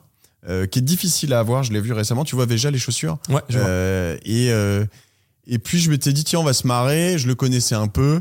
Euh, je suis arrivé avec une bouteille de vin bio parce que bon, ça allait avec la maison. Et puis on a un peu picolé. Enfin, on a fait une bouteille à deux. On n'était pas non plus ivre mort, hein, mais Mm. euh, voilà. Et on, à la fin, on était un peu tipsy quand même. Enfin, ça parlait comme ça. Et puis je suis rentré chez moi et j'ai fait mon intro euh, parce que je faisais une intro à l'époque juste avant en solo. Et puis je sais pas ce que j'ai foutu avec la carte, mais j'ai perdu l'épisode. T'as perdu l'épisode. Traché, Ça, c'est horrible. affreux, affreux, affreux. c'est un sans ouais, mauvais et sentiment. Et en plus, il était trop bien. Et Ouais, c'est frustrant. Et c'est de l'art. Et en fait, un, un- un épisode, c'est comme de l'art. C'est une création. Tu, peux une fois pas le qu'il est refaire. fait, tu peux pas le refaire. Non. Tu ne peux pas le refaire. C'est le truc le plus frustrant de faire un épisode. Et ça m'est arrivé il y a pas longtemps avec un invité. Et, et c'est là où tu vois la force des gens. On faisait 1h20 et je lui dis, c'est c'est pas bon, il faut qu'on refasse le son, n'a pas été enregistré. Et genre, moi, je, je- c'est à ce moment-là, je me suis senti fragile par rapport à lui. Il m'a regardé dans les yeux, il m'a dit, on va le refaire et ça va être mieux, Andrea. Ouais. Et je me suis dit, putain, le mec est solide. Il a pas bronché. Euh, et on est reparti. Mais ce sentiment, c'est, il est difficile parce que c'est de l'art. On n'a pas pu le, Exactement. on en a fait un autre, mais c'est une autre, euh, c'est une autre création. Mais j'ai eu un, j'ai eu deux trois petites choses, euh, euh, tu vois, comme ça. J'ai eu un moment où j'avais une carte pleine. Et donc j'ai loupé 10, 15, 20 minutes. C'était peut-être avec Fred Bius, en plus Frédéric Bius, je sais pas si tu vois qui c'est, mais euh. Expérience Capitale, un épisode extra. Écoute Frédéric Bius si t'as l'occasion. Épisode extra et à un moment la carte était pleine. Donc en fait, ce qu'il faut juste à chaque fois quand ça t'arrive, et je te la partagerai, mais c'est faire une checklist de tout ce que tu dois vérifier avant. Typiquement, euh, la carte mémoire euh, pleine, le disque dur plein sur la vidéo ou les choses comme ça. Ben, en fait, euh, avant d'enregistrer un épisode, avant de préparer le, le studio, on doit vérifier euh, La checklist, c'est ce que tu m'as dit au début, la checklist. Voilà, checklist. Comme un pilote d'avion. Checklist. Pourquoi le pilote d'avion il a une checklist Ouais. Parce qu'il a, il a, il a 150, 200, 300, 400 personnes leur vie entre les mains. C'est ça. Attends, il doit vérifier des choses. Enfin, là, on parle pas de perdre un épisode, tu Et vois. c'est super intéressant parce que là, en fait, on parle en, tant- en tant qu'expert. Je pense que les gens qui nous écoutent aujourd'hui, à mon avis, comprennent pas forcément parce que faut vraiment avoir lancé son podcast pour ça. Parce qu'en fait, euh, c'est-à-dire qu'en fait, si tu lances un podcast, concrètement, la chance que tu aies un problème, c'est presque 100%. Ouais. Je connais pas quelqu'un qui a lancé un podcast qui a jamais eu de problème. Ah, non, non, non. C'est non, c'est un vrai truc technique en fait. Ça, on s'apparaît pas comme ça. Mais imagine. Mais nous, c'est parce qu'on est, on en lance, on en a, mais euh, Et bon, en tu fait- sais pas, ils disent mais pourquoi ils disent que ça si tu prends le bon matos, les bonnes personnes? Mais non, en fait. Toi, t'as pris la face nord aussi. Tu vois, t'es parti avec direct la vidéo, euh, toutes ces choses-là. Moi, Ouais. le, je- le podcast, pour moi, c'est de l'audio. J'écoutais que de l'audio, etc. Et aujourd'hui, la vidéo, c'est euh, la cerise sur le gâteau. Tu Mm. Ouais. vois. Donc, euh, même si la vidéo déconne un peu sur un épisode, c'est pas Oui, grave. oui. Et, euh, et en l'occurrence, il peut y avoir des épisodes qui vont être mis en ligne sur lesquels euh, il y a une, euh, il va y avoir 20 minutes ou une demi-heure, euh, la caméra que sur l'invité. Ouais, parce ouais, que, ok, d'accord. pff, Ouais, L'autre ça arrive. a flingué. c'est ça pas arrive grave. quoi. Même à- ça arrive même à Mathieu Stéphanie. Exactement. Mais imagine, imagine ces personnes qui font, un, un- qui organisent un Beyoncé à, à Bercy. C'est dingue. Tu T'imagines ou pas les, les, les Ouais. micros sans Genre moi j'ai trois trucs à j'ai trois fils. trucs, J'ai trois fils. Eux ils ont genre 1000 Ils fils. sont- mais ils sont combien? Ils sont Et 100. il n'y a pas d'erreur à la Ils fin. Le arrivent- concert se passe bien, c'est Ils fou. arrivent le jour même, ils branchent tout, euh, ou la veille, ils branchent tout. Et encore que ils je me rappelle des. Energy Music Awards, euh, je sais plus qui c'était. Euh, j'ai plus le groupe en tête où il y avait un problème de son dans le micro quand ils chantaient, ça avait foutu un bordel. Bah ouais, Ah, ça, ça, c'est, c'est, bref, Ça la arrive- technique, c'est. ça arrive Et alors, pour revenir sur le, le podcast, pourquoi tu as lancé alors Génération du It sur Self? Pourquoi juste Juste pour le kiff, tu t'es dit, je vais, je vais avoir, je vais kiffer, je vais rencontrer des entrepreneurs et je vais, euh, je me suis je dit. vais apprendre. euh, Tu t'es dit quoi Je vais apprendre. Ouais, bien je vais, sûr. ouais. D'abord, c'était pour moi. tu Après, t'es pas dit genre je vais gagner de l'argent ou enfin tu tu tu t'es dit on verra plus tard. Ça, ça va t'ouvrir des portes. Tu savais que ça t'ouvrirait des portes. Je voyais à l'instinct. Je voyais que les podcasteurs américains, ils avaient des sponsors, il y avait des Ouais. choses comme ça, mais en fait, c'était vraiment une chance sur euh, un million. En fait, en revanche, je sais que, euh, tu vois, c'est comme au loto, quoi. Euh, Il y a que les, les, les, gagnants, enfin, tous les gagnants ont tenté leur chance. Donc, euh, Ouais. à un moment, faut se lancer. C'est toujours pareil. Moi, j'ai tellement de gens autour de, de moi. Toi, t'es pas, tu fais pas partie de ces gens-là, Mm. mais euh, qui te parlent de plein de projets et qui les lancent jamais. Mm. Tu vois, nous, à chaque fois, on se revoit. Tu me parles de tes projets. Tu me dis, je vais lancer en Allemagne, je vais racheter ce machin là-bas, je vais faire ce Ouais. Et truc. derrière il y a vraiment Et des trucs. derrière, ça se fait. Et en fait, euh, euh, année après année, eh ben, on dit des choses. Tu tentes, tu te plantes. Mais c'est pas grave, c'est ok. En fait, faut savoir se planter. Ça fait partie du game. Euh, tu vois, quand Mmh. t'as appris à faire du Grave, vélo, euh, ben. euh, Mais ça, c'est une force. T'as- de le fait de pas avoir peur de l'échec. Euh, c'est pour moi, c'est c'est une croyance euh, et qui est une croyance que je vais appeler dynamisante. Et je pense qu'il y a plein de gens qui ont la croyance limitante de justement peur de l'échec, le regard des autres, Moi, etc. j'ai plus peur C'est une vraie. C'est comme un super pouvoir, ce truc-là. je pense dans l'entrepreneuriat. Moi, j'ai plus peur de qu'on a le super pouvoir, tu vois. J'ai peur de, j'aurais peur de, de, de plus jamais me planter. Ça voudrait Bah, dire que je ça. teste pas assez de choses. Ok. C'est-à-dire que je vais pas assez Ouais, loin. ouais. Mais ce que je veux dire, c'est que c'est assez. Il y a plein de gens qui, qui, qui ne se lancent pas par par des peurs. euh, Ouais. C'est dur de, de transcender ça. Et, et souvent, c'est pas que par rapport à eux-mêmes. Souvent, c'est dans le regard des autres. Souvent, c'est ça, la peur de l'échec. C'est terrible. de La société, on va me pointer du Si doigt. je quitte mon, bureau, mon boulot et que je lance ce machin et que ça plante, Ouais. qu'est-ce qu'on va dire de moi C'est ça. C'est le numéro Ah, un, je te l'avais dit, Ouais, je te euh, l'avais tout dit. le monde, etc. Ouais. Et je peux comprendre. C'est, c'est, c'est, on vit dans une Non, faut société qui, est- qui est comprendre. difficile. Faut pas le Faut comprendre. pas je peux le comprendre. évidemment, mais il faut pas le comprendre. Ça, il faut le mettre derrière soi Bien sûr. et se dire en fait, euh, euh, tu Donc vois, tu l'as lancé pour le kiff en fait. Ouais. Tu, tu, tu t'es dit je vais prendre plaisir. Ce qui est fou, du coup, c'est que tu lances des projets. Tous tes projets, c'est euh, du plaisir, euh, l'envie d'apprendre et l'instinct. En Ouais. fait, à aucun moment, il y a, euh, bon, il doit y l'avoir, doit l'avoir dans un, mais c'est dans, le- dans le coin de ta tête, mais c'est moins euh, dans la proportion. Euh, comment je vais gagner, etc. Ça, ça vient après, ça. Comment En tu construis ouais. le. Tu, tu vois, en fait, finalement, si tu prends la- l'agence Cosa Vostra, Ouais. euh, c'est. T'imagines, le- t'es monté à 100 personnes alors Ouais. qu'au début c'était pour euh, le truc le avoir des développeurs pour créer tes projets euh, c'est le truc le plus rationnel que j'ai créé finalement. Dans, dans le, c'est-à-dire que c'est, c'est mon gagne-pain. Euh, qui me passionne parce que euh, ce qui est intéressant dans une agence aussi, tu le sais, Mm. c'est que tu vis et tu vois les choses au travers des yeux de tes clients. Tu vas les comprendre, tu vas aller voir des gens. T'es au cœur font- de l'écosystème aussi. Exactement. Des gens- Tu et vois tout ce qui se passe. Tu t'abreuves de, c'est un peu comme dans le podcast. Tu t'abreuves de différentes personnes. Mais toi, c'est dingue parce que tu as l'agence et le podcast, c'est-à-dire que en termes de euh, de- de- de- d'apprentissage, tu es au niveau maximum quoi. au niveau maximum. au niveau maximum. Et C'est Et- marrant que tu fait les deux, tu vois. Et moi, j'ai une agence et je suis en train de lancer un podcast parce que je partage ton point de vue, je trouve que l'apprentissage, il est niveau maximum et en fait, ça te permet de te transcender après, ça te permet d'avoir une culture derrière business. Ouais. T'es euh, t'es- Et, pas un- que business, tu vois, tu vas Et bien au-delà. business. Parce qu'en fait, il y a, y a- je pense qu'il y a une, il y a une psychologie. Tu vois des choses qui reviennent aussi, tu fais des liens entre les invités, je trouve. Je sais pas si ça te l'a Mmh, fait toi. sûr, exemple, moi j'ai vu tous les gens qui ont lancé des boîtes ont eu un moment donné où ils étaient ils avaient une fibre sales et, ils- et aussi ils avaient lancé des projets un peu en mode euh, tu vois euh, Je teste, e-commerce, je teste, ouais. etc. Ouais. À chaque fois j'ai eu le sales et ce truc là.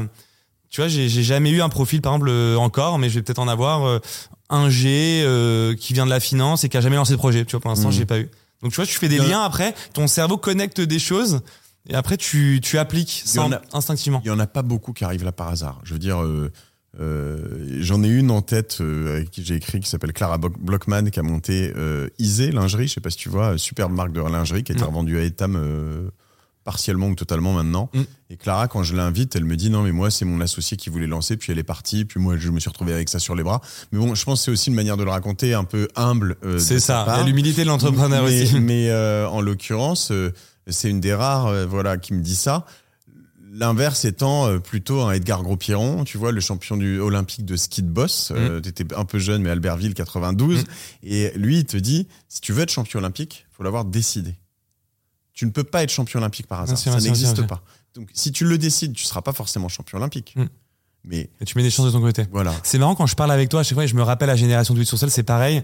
T'as toujours genre 1000 références. Hmm. Et, euh, et moi, à chaque fois, je suis un peu gêné parce que tu me dis machin, machin. Et genre, tu passes du ski euh, à la boxe, à l'entrepreneur. Et moi, à chaque fois, je suis là en mode, euh, en fait, il vient de sortir trois noms, je connais pas, tu vois, parce que je suis mauvais, je me rappelle jamais des noms. Je suis pas Et toujours T'as bon, toujours mais- 1000 références sur Ouais. tout.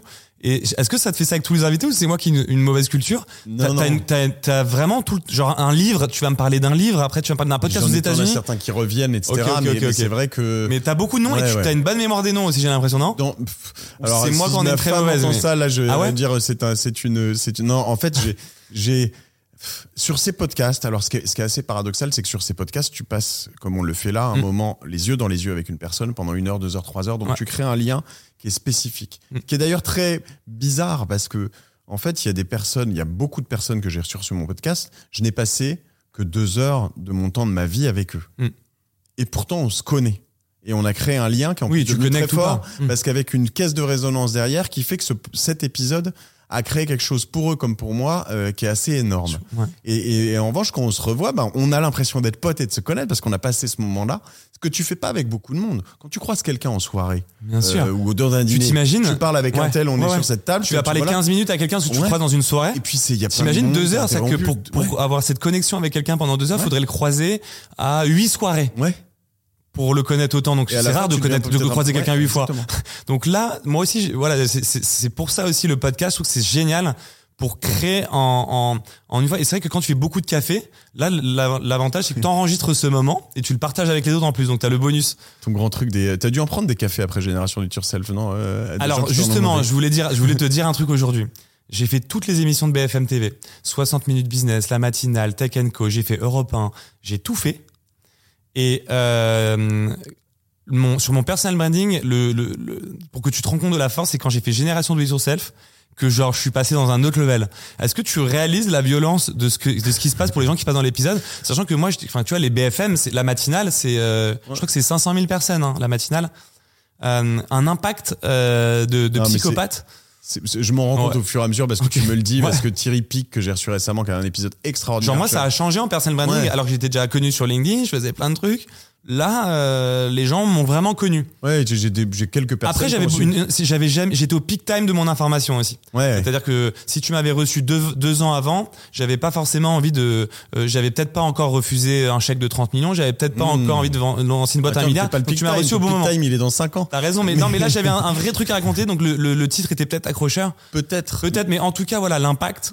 Mais Il est fou. C'est vrai que le- l'impact est, est, est- est fou et que, euh, tu vois, j'ai des gens qui m'ont dit, j'ai reçu euh, 2000 messages en une semaine. Mais surtout, en fait, ça, c'est bien. Mais surtout, je- pour Tu beaucoup, réalises ou pas? Je sais pas, euh, je, enfin, moi, Pas je suis forcément. content. Je- Non, non, mais fais ton en fait, truc genre, je fais mon truc. Et puis, en fait, il faut pas trop euh, s'attarder là-dessus parce que t'as Ouais. le, t'as le melon après, t'as la, tu vois, je, je crois que. T'as déjà eu un peu le melon? Je te coupe euh, trois fois de suite, mais euh, on dirait que c'est moi qui coupe les gens. euh. Est-ce que euh, non, ce qui est difficile, c'est que euh, des gens, si je dis non, vont, vont penser que je que je peut-être je mens ou je sais pas quoi. Euh, Ce qui est très difficile, c'est que euh, euh, il y a des il y a des choses que je vais dire sur lesquelles typiquement euh, aujourd'hui on me on- j'ai regardé quelqu'un une journaliste droit dans les yeux elle me dit est-ce que vous êtes un influenceur? Je lui dis bah oui je suis un influenceur Mmh, tu vois après elle, me regarde elle se dit mais j'ai senti une gêne etc. Ah ouais, d'accord. mais c'est pas en fait c'est pas euh, c'est pas euh, je dis pas que moi je, je je suis pas je me prends pas pour un gourou autant Hmm. je suis un influenceur, ne, ne serait-ce que parce que je choisis qui vient sur mon podcast, tu vois. Donc, euh, euh, il y a Non, un mais t'as l'humilité encore. C'est-à-dire Mais- qu'aujourd'hui, tu, voilà, tu sais que t'es le numéro un en termes Ouais. d'écoute sur cette tranche-là. Mais euh, même, tu vois, aujourd'hui, t'acceptes de, de, de, de venir ici. Euh, sur plein d'autres podcasts, t'es assez, euh, t'es- tu restes ouvert. J'essaye, et- mais le truc, c'est que tu vois, euh, ben, pendant la coupure tout à l'heure, il y a quelqu'un qui me demandait de venir sur son podcast. Je lui raconte que je suis chez Andrea Ben Saïd, Ok. que je- Ah ouais, j'essaie d'en faire euh, un par mois ou deux Ok. grands max, mais un, Mais c'est c'est mieux. cool de le faire. Eh ben, oui, Parce oui. que c'est ton audience, ton, les gens qui écoutent Génération Do It Yourself vont peut-être venir écouter les podcasts que tu viens, qui sont, je sais pas si on peut appeler ça de concurrence ou pas, parce que quand t'as fait trois épisodes Non. versus 400, non, mais tu, tu restes quand même euh, ouvert là-dessus, Non, mais attends, il y a tellement de gens qui m'ont donné du temps que je dois aussi, à l'inverse, en- Ok. en, donner. Ça fait partie du jeu. Ok. Euh, tu vois, cela dit, euh, euh, Thibaut, je crois qu'il m'écrit. Euh, je lui dis. euh, en fait, c'est la troisième fois qu'il m'écrit. Tu vois, les trois premiers messages, j'ai même pas répondu. Donc, je te dis, il y a ça, des gens. c'est chiant, je connais ça, parce que moi, c'est sur LinkedIn, parce Ouais. que j'ai ça. Je reçois, je peux avoir des journées où je reçois 50 messages. Et donc, t'as certaines personnes qui vont renvoyer des messages sur le message auquel t'as pas répondu. Et en fait, très vite, t'es dans la posture du mec calmelon, alors que pas du tout, en fait, juste que t'as pas le temps de ça. répondre. Et donc, tu dois avoir ça. Et en fait, On a tous en ça, plus, je pense qu'on commence à avoir un peu de notoriété. T'as pas de t'as pas d'enfant. Euh, En plus, non, j'ai pas d'enfant. T'as une copine, t'as été, t'es- enfin, je sais pas. Non, en ce moment, j'ai pas de copine et j'ai pas d'enfant. Allez-y les meufs. Voilà. hein, parce que- et et euh, C'est pour ça que j'ai peut-être plus de temps. Et même, Non, mais- même comme ça, mais- je, ré- je réponds pas à tous mes messages. non, mais donc que toi, dire, mais même même les- quand t'en as en fait, même comme ça, tu réponds pas à tes messages. Tu te dis pourtant, je pourrais avoir le temps, mais quoi, le faire quoi, le vendredi soir à, à, à 22h30. Enfin, Ouais, ouais. Tu vois, moi en fait, il y a un moment donné, tu peux pas. Il y a un moment, le c'est plus soir, gérable. tu vois, à C'est plus 19h30, gérable. je dîne avec mes enfants. Euh, Est-ce que je dois commencer à répondre à mes messages sur LinkedIn Est-ce que tu as déjà eu le cas où on te renvoie des messages sur des messages comme j'ai déjà eu et tu te fais embrouiller alors que t'as pas eu encore le temps de répondre en disant ça fait trois fois que tu lis mes messages, tu réponds pas. Tu l'as déjà eu celui-là ou pas Juste pour Vaguement, en l'anecdote. tout cas, j'ai pas eu de grosse qu'elle est marrante, mais je- tu dis que je- t'as rien fait, mais- ouais, je sens qu'il y a des gens que ça agace et en fait, euh, et, et le truc c'est qu'en plus, il n'y a pas de gens importants, pas importants là-dedans. C'est-à-dire que récemment, il y a le, le patron d'une grande agence que je respecte Mm. énormément, euh, euh, et le patron et l'agence, enfin, je suis, euh, tu vois, qui m'écrit, qui me dit ce serait bien qu'on se voit, etc. Et, et, et en fait, je l'ai ghosté. Mais Ok. c'est- pas du tout. Tu vois, là, je l'ai en backlog, ça me revient, j'y Ouais, pense, tu je il faut que je réponde. Ouais, ouais. Mais juste, Ouais, c'est j'ai pas la mauvaise pu. volonté, c'est pas la mauvaise pas volonté. pu. Et alors, il y a un truc assez unfair, c'est que souvent, ceux qui re- remontent dans la pile une fois, deux fois, trois fois, tu finis par leur répondre avant les autres. Faut pas dire ça d'ailleurs, parce que du coup, ils vont continuer. Bien sûr, Mais ouais. T'as raison. l'occurrence, Il euh, revient dans le backlog de la ouais, ouais, euh, ouais. Et euh, souvent, tu prends le. Alors, surtout sur LinkedIn, où la messagerie est mal gaulée, tu peux pas remonter les messages, les garder non lus. Tu peux pas. Enfin, tu. Non, tu peux pas faire ça. foutu. Faut archiver. Je... Et puis voilà, c'est trop tard. Qu'est-ce que, est-ce que tu penses qu'il y a de la place encore pour des podcasts et qu'est-ce que tu recommandes? Qu'est-ce que tu me recommandes à moi aujourd'hui? Ça fait longtemps qu'on se connaît maintenant. Un conseil d'amis que tu pourrais me donner Com- Comment, enfin, parce qu'aujourd'hui j'y vais un petit peu comme ça au feeling avec ma personnalité, sans forcément trop préparer. Est-ce que tu penses que ça peut fonctionner comme ça? Qu'est-ce que tu me recommanderais aujourd'hui pour que ça marche? Ah, Je pense qu'il faut être euh, euh, régulier. Euh, c'est-à-dire euh, sortir euh, de manière hebdomadaire au moins. Euh, pugnace, faut, faut pas arrêter parce qu'en fait, Pas euh, lâcher. moi, euh, nous, on en gère pas mal les podcasts avec Orso Media. Tu sais, avec Christopher, Oui. tu l'avais rencontré, je crois, Christopher Siminelli, qui est l'ancien patron de BFM Business, qui m'a rejoint pour créer une boîte justement Oui. qui, qui gère des podcasteurs. Ouais. Et en fait, on a quand même plein de podcasts qui sont assez connus, voire très connus, qui font euh, 50 000 euh, écoutes par mois. 50 000, euh, c'est, euh, c'est- enfin, tu vois, moi, je suis à, je Tu suis à fais un 750. épisode, toi, un épisode, Euh, ouais, c'est un épisode- 50 000. Ouais, au, au moins, tu vois. Et c'est vrai que euh, du coup, c'est- Tu dois construire dans le temps. faut être résilient. Faut C'est être résilient souvent comme aussi le SEO euh, versus. C'est ça, euh, tu. C'est euh, toujours pareil. En fait, les sur le ads, contenu. De toute façon, on en a déjà parlé pendant Ouais. le podcast où tu m'avais interviewé. Dans la création de contenu, faut, il faut, il faut, il faut en faire avec abondance et ne pas lâcher pour que ça fonctionne. Il n'y a, pas trop de shortcuts sur le podcast. Tu peux pas trop monter on steroids. Même euh, euh, Lena, euh, en- même Tony en Parker, podcast. même ces Ouais. gens-là, en fait, euh, tant que t'as pas. Et en plus, le truc qui est assez faramineux, c'est quand t'as quelques dizaines, centaines d'épisodes derrière toi, Ouais. eux, ils font de l'audience. Bien sûr, ça continue. Donc tu stacks. Est-ce que tu peux inviter tout le monde? Parce que toi, je trouve que tu as un, un- tu vois, c'est, il y a, y a tellement de monde aussi qui va venir sur ton podcast, mais il y a une, je trouve qu'il y a une sélection. Euh, est-ce que tu peux prendre des gens que tu penses qui sont pas très connus, par exemple, et que ça puisse fonctionner? Parce que finalement, ils vont pas, ils vont Non, pas te ramener de l'audience. ça. Ok. Faut surtout, en fait, euh, tu vois, Parce que moi, j'ai l'impression que si j'interviewe pas des gens très connus pour mes dix premiers épisodes, euh, les gens vont peut-être pas forcément venir écouter parce que l'invité va pas forcément ramener une grosse audience. Tu sais, Est-ce que, tu peux faire, est-ce que tu peux avoir un, un- un- tu peux faire un buzz sur un épisode sur quelqu'un qui est pas connu grave, euh, grave. Alors euh, des gens, moi, qui C'est euh, possible ça. Ouais, tu vois, moi, j'ai fait des sauts euh, sur différents épisodes. Euh, je vais te donner quelques-uns qui me reviennent comme ça, mais euh, dans des épisodes qui m'ont fait vraiment exploser, il y a eu par exemple un super épisode sur la chance avec Philippe Gabillier qu'il faut absolument écouter. Ce mec est pas connu, Philippe Gabillier, tu le connais Non. Bon, Je suis voilà. mauvais sur les noms, je t'ai déjà Prof dit. à mais- l'ESCP, mais le mec un jour il a fait une vidéo sur la chance, euh, comment avoir de la chance? Ça c'est une vu. histoire de SEO. Et je l'ai vu cette Et vidéo. en voilà, plus. et puis je me suis dit, putain, c'est génial, Je l'ai vu, cette le vidéo, elle est est dingue. Et donc le mec est génial, Philippe est génial, et donc je l'ai même réinvité plus tard euh, pendant le Covid pour avoir pour, pour avoir un autre avis sur sur autre chose, un autre épisode. C'est un facteur de réussite pour toi? Non, en fait, il faut faire des épisodes intéressants. Un autre qui, qui m'a fait cartonner, c'est Catherine Pinvin, Tartine et chocolat, qui depuis Ça, a fait as souvent parlé. elle a fait plein de, de trucs. Euh, un, un épisode avec Nicolas Aignon. euh, que personne connaît, Libérer la bête. Enfin, j'exagère, personne connaît, c'est pas sympa pour Nicolas, je, Mm. je le kiffe et voilà, mais personne le connaissait en tout cas avant. Lui, il m'a écrit. Euh, je fais rarement ça. Généralement, c'est moi qui vais chercher les gens. Ok. Il m'a écrit un truc assez rigolo et puis je me suis dit tiens, je vais l'appeler et puis en fait, on a fait ce truc-là. L'épisode 206 ou 207, mais euh, sur le développement personnel radical, il est exceptionnel. Et, et j'ai eu une, un Mm. tsunami. Lui, ça a changé sa vie. C- Cet épisode a changé sa vie. Ok, d'accord. ouais. Et récemment, je- tu vois, en allant en dehors, je suis allé chez euh, recru- euh, recruter, euh, recevoir Aurélie Saada, qui est une chanteuse. Très bien.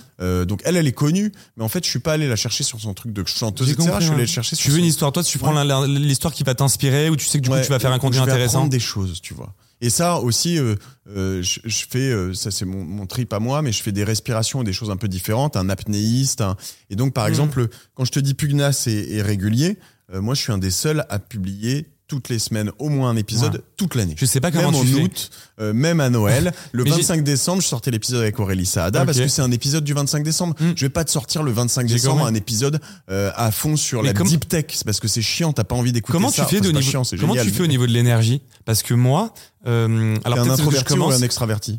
Ça, c'est une bonne question parce que, alors moi, j'ai- j'ai toujours du mal avec euh, ce genre de questions parce que j'ai l'impression que l'être humain et les personnalités sont plus complexes Oui. euh, et qu'on est un peu tout. Je dis toujours, moi j'ai une, une citation, je dis toujours, on est, on est toujours le gentil de l'un et le méchant de Bien l'autre. sûr. On est toujours le généreux de l'autre et le méga radin de l'autre. cette discussion Et, de, et- de- et voilà. Et avec ce genre de questions, j'ai envie de te dire que je suis les deux. oui. Parce que parfois, euh, tu vois, je suis dans des dans, dans des soirées de 100 personnes, je, je- je- ça me donne de l'énergie, je passe un super moment. Et parfois, j'ai envie de me ressourcer seul. Et euh, j'ai j'ai envie de me dire qu'on est tous un peu un tout. Et du coup, je donne plus vraiment de voilà pour rebondir un Non, peu sur cette question. Mais c'est vrai que moi j'ai euh, quand même une tendance à me. Je veux dire, je peux être crevé au bout de ma vie, etc. Euh, Il y a des fois où j'ai où j'ai des contre-exemples, hein, évidemment, mais, mais euh, euh, je vais arriver quand j'appuie sur le bouton euh, rec. pff, je- tu vois, je suis. En fait, je, suis, je rentre dans ce truc. Dans, en fait, je suis dans ma zone. Mais comme il y a une grosse zone de, enfin moi aussi pendant, mais comme il y a un, un besoin, un, un, un focus, un besoin de concentration fort dans l'histoire, etc. Euh, parfois après certains épisodes, ça m'arrive d'être un peu fatigué. Du coup, j'ai Ouais. pensé à toi et je me suis dit comment il fait? Est-ce que parfois euh, t'as pas des coups de barre euh, ou non? En fait. Souvent, en tout cas, quand je fais des très bons épisodes et à la fin, Plutôt, ça, me, ça me- booste. ouais, ça me, ça Ça me te booste. J'ai vu des invités. Genre limite le soir t'es en pleine forme après Ouais, ouais, j'ai Ah ouais. eu des invités. Je suis Mais ça sorti. dépend peut-être des épisodes. Nicolas Aignan, dont je te parlais, j'ai déjeuné avec lui. Après, le mec, il était rincé. C'est-à-dire qu'il il, il, était quoi. ouais, il pouvait à peine parler. Ouais. Il était euh, il marrant, plein d'émotions. Et ça, tu penses que c'est lié, comme tu m'as posé la question, au fait que tu sois extraverti ou introverti? Normalement, le, le- le- ce qui se dit, euh, c'est que le- L'extraverti gagne de l'énergie avec les autres et l'introverti en perd. Exactement. Plus il y a de, de plus il y a d'activité, plus l'extraverti, euh, voilà. Et donc j'imagine, je pense que je suis plutôt extraverti euh, finalement. Non, génial. Et t'as fait combien d'épisodes alors aujourd'hui avec Cosa Vostra? Euh, avec les autres, avec Génération It Yourself, Yourself, Je suis à deux, à 300, j'en ai tourné 305 ou 310, 305. j'en ai sorti un peu moins. Est-ce que tu vas atteindre la barre des 1000 un jour ou pas surtout, j'en ai fait aussi, euh, je crois, près de 200 avec la martingale, je me trompe. Ah Enfin, oui, d'accord. J'ai quand même au total aussi, près de ouais. 500 épisodes. Euh, je tourne euh, aujourd'hui, euh, la semaine prochaine, je tourne 5 épisodes, tu vois. Ok. Donc, euh, Donc sur, donc sur les conseils, donc c'est la répétition, l'engagement, le fait que la on sent qu'on prenne du plaisir, la passion. Ouais. Parce que si un mec qui prend pas de passion, ça se ressent aussi, non? Parce que Bah. moi j'ai vu des mecs animer des podcasts, des mecs, des, des, des, des femmes, des hommes, euh, où euh, justement ils préparent trop et euh, tu sens qu'il y a la question, il faut poser la question parce qu'il fallait la poser. Mm. Et moi je trouve que la podcast, le podcast, c'est la magie. Tu vois, il y a aussi, Mm. euh, dans il faut poser la question parce qu'il faut la poser, ça c'est aussi souvent des trucs assez convenus. Il y a aussi, moi, plein de gens euh, qui me disent, euh, putain, tu poses les questions exactement celles que je voulais poser. Et de temps en temps, il y a un truc que des gens font pas et que je vraiment, euh, s'il Mm. faut que tu fasses, s'il y a une question que tu n'oses pas poser, Ouais. parce que tu dis, putain, c'est, bah, tu la poses. Ok. Et en fait, il faut pas là jamais être. Moi, c'est ce que je dis à mes invités. Je peux être un, un- incisif ou, ou- ou je peux piquer, mais j'ai jamais un mauvais fond. Jamais je pose une Tu question. très bien. en Mais il y a des, il trucs, sujets un peu complexes. Par exemple, sur la finance, moi j'aime bien ces sujets-là. J'ai senti que les parts de capital, les, les Moi, levées de fonds et tout. J'ai dit que j'ai perdu 250 000 euros l'année dernière. C'était la première année. Ouais. Mais, mais, mais t'as, déjà eu un invité où tu, il te donne la répartition exacte de sa, de sa table de capitalisation, Oui. par exemple, les Oui. levées et tout? Oui. Moi, je trouve que parfois, ça- moi, il y en a qui m'ont dit déjà, ça, euh, par contre, ça, on, ça, on parle pas de Mais ça aujourd'hui, tu vois. Moi, on m'a on m'a envoyé un message euh, il y a levées de deux fonds, de semaines. de fonds. euh, la veille de, de, de recevoir la, la- la fondatrice d'une licorne. Euh, et et ça, c'est son service com me dit toutes ces questions, on les pose pas. Je les ai toutes posées. Non, Mais si. t'as osé. Et si Mais tu non, dis non, on le veut pas derrière. Mais, mais bah, qu'elles viennent pas. Ok. Non, mais non, elle, elle a le droit de pas répondre. En fait, elle répond aux deux tiers ou aux trois quarts. C'est son service com qui a dit ça. D'accord. Mais en fait. euh, Ah oui, toi, t'as le service comme de certains. de temps en temps, ouais. Et Et donc. qui est euh, assis à côté de toi, limite, non, et qui non, te non, regarde non, ou ils pas viennent non non, non, Avec non, la pression Non, derrière. Il y en a ça, j'aime pas du tout. Je l'ai fait Ouais. une ou deux fois. Ah, les tu l'as déjà politiques, fait, ça souvent, Ouais, ouais, ça, il faut pas. Euh, mais en l'occurrence, euh, euh, le, le- les services com, donc ils demandent des choses comme ça. Ils ont des éléments de langage. Et ça, faut, en fait, faut absolument sortir de ces éléments de langage. Ça, c'est tout ce qui est pas authentique. Donc, tu vois, cette question, tu la poses. Mm. Moi, mes techniques, ça, c'est toujours les mêmes. Mes auditeurs les connaissent. Si Ouais. toi, t'écoutes un peu, tu connais Ouais. sans doute. Mais je vais te dire, euh, bon, euh, euh, du coup, t'as combien du capital T'as lâché combien? Mhm, Ça, mhm. je peux pas dire, mais genre 20%. Je dis non, euh, moins. Quoi, 15 et t'es, euh, Bon, et en fait, tu l'as le chiffre à la fin, plus ou moins, tu vois. Alors, il y en a peut-être qui me racontent des, des sottises, mais tu fais combien de chiffre d'affaires Euh, Mhm. euh, Tu vois, Justine Hutto récemment sur Respire, je l'ai pas eu. Mais souvent, je vais avoir une fourchette. Ok, t'arrives à nous donner une et en fait, fourchette, En vrai, je m'en fous du chiffre d'affaires. Moi, je m'en fous de savoir si Respire fait euh, 6 750 000 euros ou 7 200 000. Pff, Je m'en fiche. Ce que j'aimerais savoir, c'est savoir s'ils font 6-7 millions ou, ou 15-17, tu vois. C'est ça, en fait. C'est entre Non, non, je 15 et comprends, 20. t'y arrives. Donc finalement, c'est ça qu'il faut avoir. Est-ce que tu es rentable? Euh, C'est des, c'est, c'est des- tu- enfin, on n'est pas dans le, dans le détail, détail, tu vois. Donc c'est ça que je vais chercher.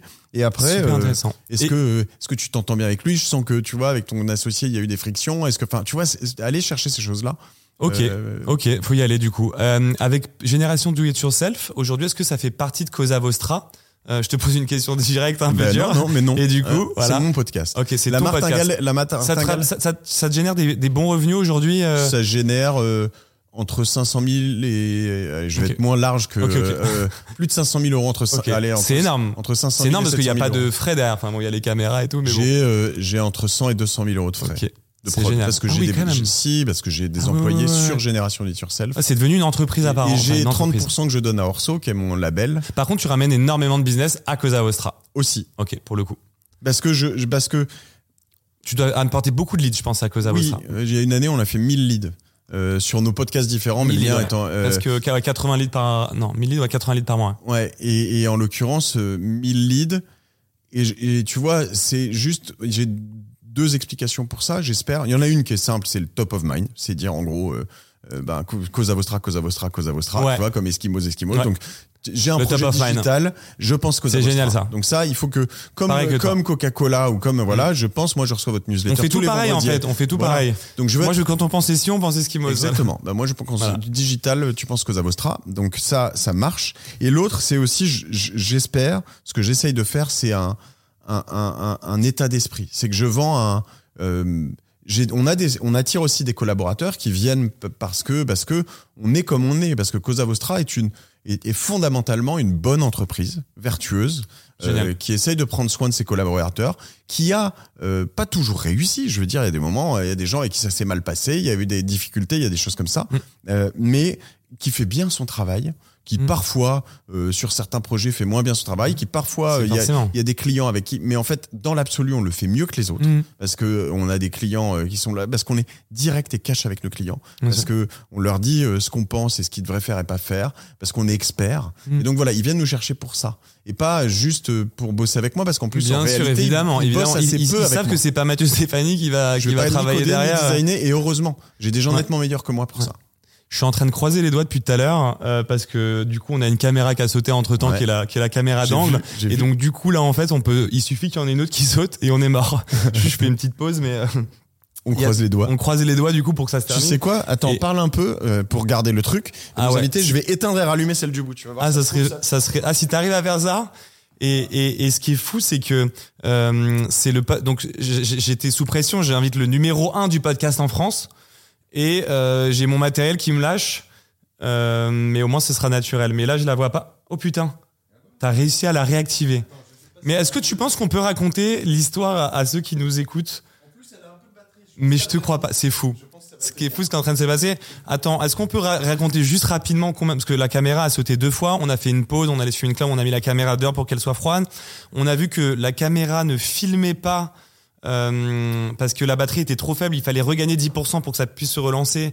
Mais en fait, tu t'es rendu compte. C'est toi qui m'as dit que hum, c'était le, le chargeur USB qui était pas assez fort. En ampérage. Et, et dans ouais. ton sac, et alors ça c'est vraiment l'anecdote la plus drôle, il faut vraiment qu'on la garde. Dans ton sac, t'avais le, le, le chargeur euh, qui permet d'avoir plus de volts. C'est ça quand tu branches ouais, ouais. ce qui fait que on a pu repartir grâce au. En fait, si t'as- si t'étais je pas venu un- aujourd'hui avec ce module-là, en fait, on pourrait plus filmer là. Mais je suis un fucking bootstrapper, c'est C'est ce un que fucking dis. bootstrap. C'est un putain de génération de yourself. C'est ça, mais je me déplace jamais. T'avais le câble et le sac, truc. Et là, on, sûr. là, on est en train de repartir et t'as réactivé celle Mais du milieu. Je l'ai- je l'ai vécu et que je sais que. euh, C'est pour ça que tu vois, si je l'ai pas, je peux être. euh, Et tu vois, un podcast, c'est une œuvre d'art pour moi. Parce que là, ça, je peux pas le revivre, tu vois. Il va être unique. Il y a la caméra qui s'est éteinte, qui a surchauffé, qui a truc. On a dû mettre des pauses. Je vais devoir faire un montage entre le moment où elle a cramé pour, pour remettre debout parce qu'elle a cramé deux fois quand même. Et moi, j'étais, tu vois, c'est, j'ai même pas encore fait 10 épisodes. Euh, donc, euh, tu vois, je reçois le numéro 1. Euh, aujourd'hui, je suis un peu stressé. Il y a tout qui crame. Et toi, t'es gentil avec moi. Tu dis non, mais t'inquiète. Mais moi, je comprends que bon, si ça le fait trois, quatre fois, ça va être relou. Euh, et c'est en ça que c'est une œuvre d'art pour moi parce que c'est, tu vois, c'est capté maintenant. Et si on voulait le refaire, on pourrait pas parce que ça serait peut-être pas celle du centre qui cramerait. On n'aurait pas les mêmes niveaux de pression. En tout cas, merci de m'avoir aidé sur la technique. bah, écoute, Et, et du la- coup, on a on a prouvé aujourd'hui que Génération Do It sur Cell, c'était fait par un mec qui sait mettre les, les mains dans le cambouis en tout mais, cas. mais tu sais quoi, je crois que c'est aussi la, la moindre des choses et c'est aussi, je te disais que je veux pas m'emmerder avec des cons. Euh, j'ai pas envie de, tu vois, que ce soit des clients, des, des potes, des gens autour de moi. Euh, bon, il y a un moment, t'as plus le temps, ça a pas marché. Euh, bon, f- euh, fine, c'est ok, on Mm. le refera plus tard, on le c'est pas refera grave. plus tard. Mais, Mais le euh, temps- ton les temps est gens qui précieux te quand même. Oui, mais bon, quoi, je devrais- il est pas plus, il, il est pas plus précieux. Ça, quelqu'un m'a dit ça une fois. Il est pas plus, plus précieux que celui de Badian Keita qui fait le ménage chez Cosa Vostra. Il est pas plus précieux. je suis Mon temps, j'aurai le même nombre de minutes euh, à vivre que lui, j'espère, Je euh, beaucoup. Et, et donc notre temps est tous aussi précieux, tu Je vois. Et, et donc j'ai pas une minute à perdre à être en con tout cas, c'est ou à c'est- avoir c'est des drôle. gens Je qui suis, sont cons. je suis content de cet épisode parce que je suis voilà, je suis content parce que euh, tu vois, c'est comme si demain quelqu'un lance une agence SEO euh, et qui vient m'interviewer et que pendant l'interview il a un bug euh, sur sur son site et que je lui règle. Tu vois, c'est un peu c'est un peu ce qui s'est passé et je trouve que c'est ce qui va donner le charme à l'épisode. Bah, je t'ai aidé à, à remettre techniquement avec moi le Non, le- tu vas faire une checklist. Quoi, tu Voilà, vois, ça, ça peut faire un bon, un bon reels à mon avis euh, sur TikTok. Euh, T'es investisseur aussi. Ouais. Euh, du coup, je pense que là, tout, tout cet apprentissage, tu dois être super bon pour voir les dossiers aujourd'hui. Dans combien de boîtes t'as investi? Combien de tickets tu mets? Euh, Il y a peut-être des gens qui vont te solliciter après l'épisode, mais Mhm. c'est l'idée aussi. comment tu repères les bons dossiers aujourd'hui? Est-ce que tu trouves que aujourd'hui tu commences à être vraiment chaud pour repérer les dossiers? Ou en fait c'est tellement dur que même avec 10 ans d'expérience, avec Cosa Vostra, avec euh, t'as vu 300 entrepreneurs, t'as vu tout ce qui marchait, ça reste aussi difficile. Il y a, euh, euh, je pense évidemment un moment où tu progresses sur certaines choses, mais euh, ça reste toujours dur. Enfin, je veux dire, euh, Ouais. même les Il plus y a pas une il y a pas une équation si A et B et C Non. et l'investissement. non. Il y, a, il y a juste un truc, c'est que c'est aussi un peu pareil. euh, Les gens que tu sens pas, qui ont l'air, euh, qui t'emmerdent, etc. Il y a un moment, faut avoir tes valeurs, il faut pas y aller. Euh, tu vois. T'as quand toujours la passion derrière le euh, feeling. Ouais. Tu, tu marches au feeling quand même. un minimum. Après, évidemment, il y a des gens que tu sens énormément et qu'on a un dossier euh, complètement de travers. euh, tu peux Ça pas va. y Mais aller. quand il y a les deux, mais quand il y a les deux, il y a un bon moment où voilà, tu, tu sautes et puis euh, et puis voilà. Faut évidemment en faire pas mal parce que euh, tu vois toutes les personnes que je connais qui ont fait qu'un seul dossier, il y en a Mm, ouais. pas beaucoup qui ont gagné vraiment de l'argent. Souvent tu te plantes et ils te disent mais c'était de la merde ton truc et voilà. Euh, donc savoir un peu répartir tout ça. Euh, faut se faire accompagner, faut voir qui y a dedans aussi dedans. Mm. Euh, et puis après, Je suis d'accord avec ça. Toi, moi, quand t'es dedans ou quand je suis dedans, il y a un certain nombre de personnes, Simon Davlat, Thibaut Mm. Elzière, Céline Lazor, D'expertise, tu voudrais dire euh, De ouais, smart money de, un de peu. réseau, de smart réseau de money, smart etc. money, ouais. Et donc moi, mon grand jeu Ouais. maintenant, tu vois, euh, Je suis d'accord avec toi. c'est Super important, C'est aussi de faire.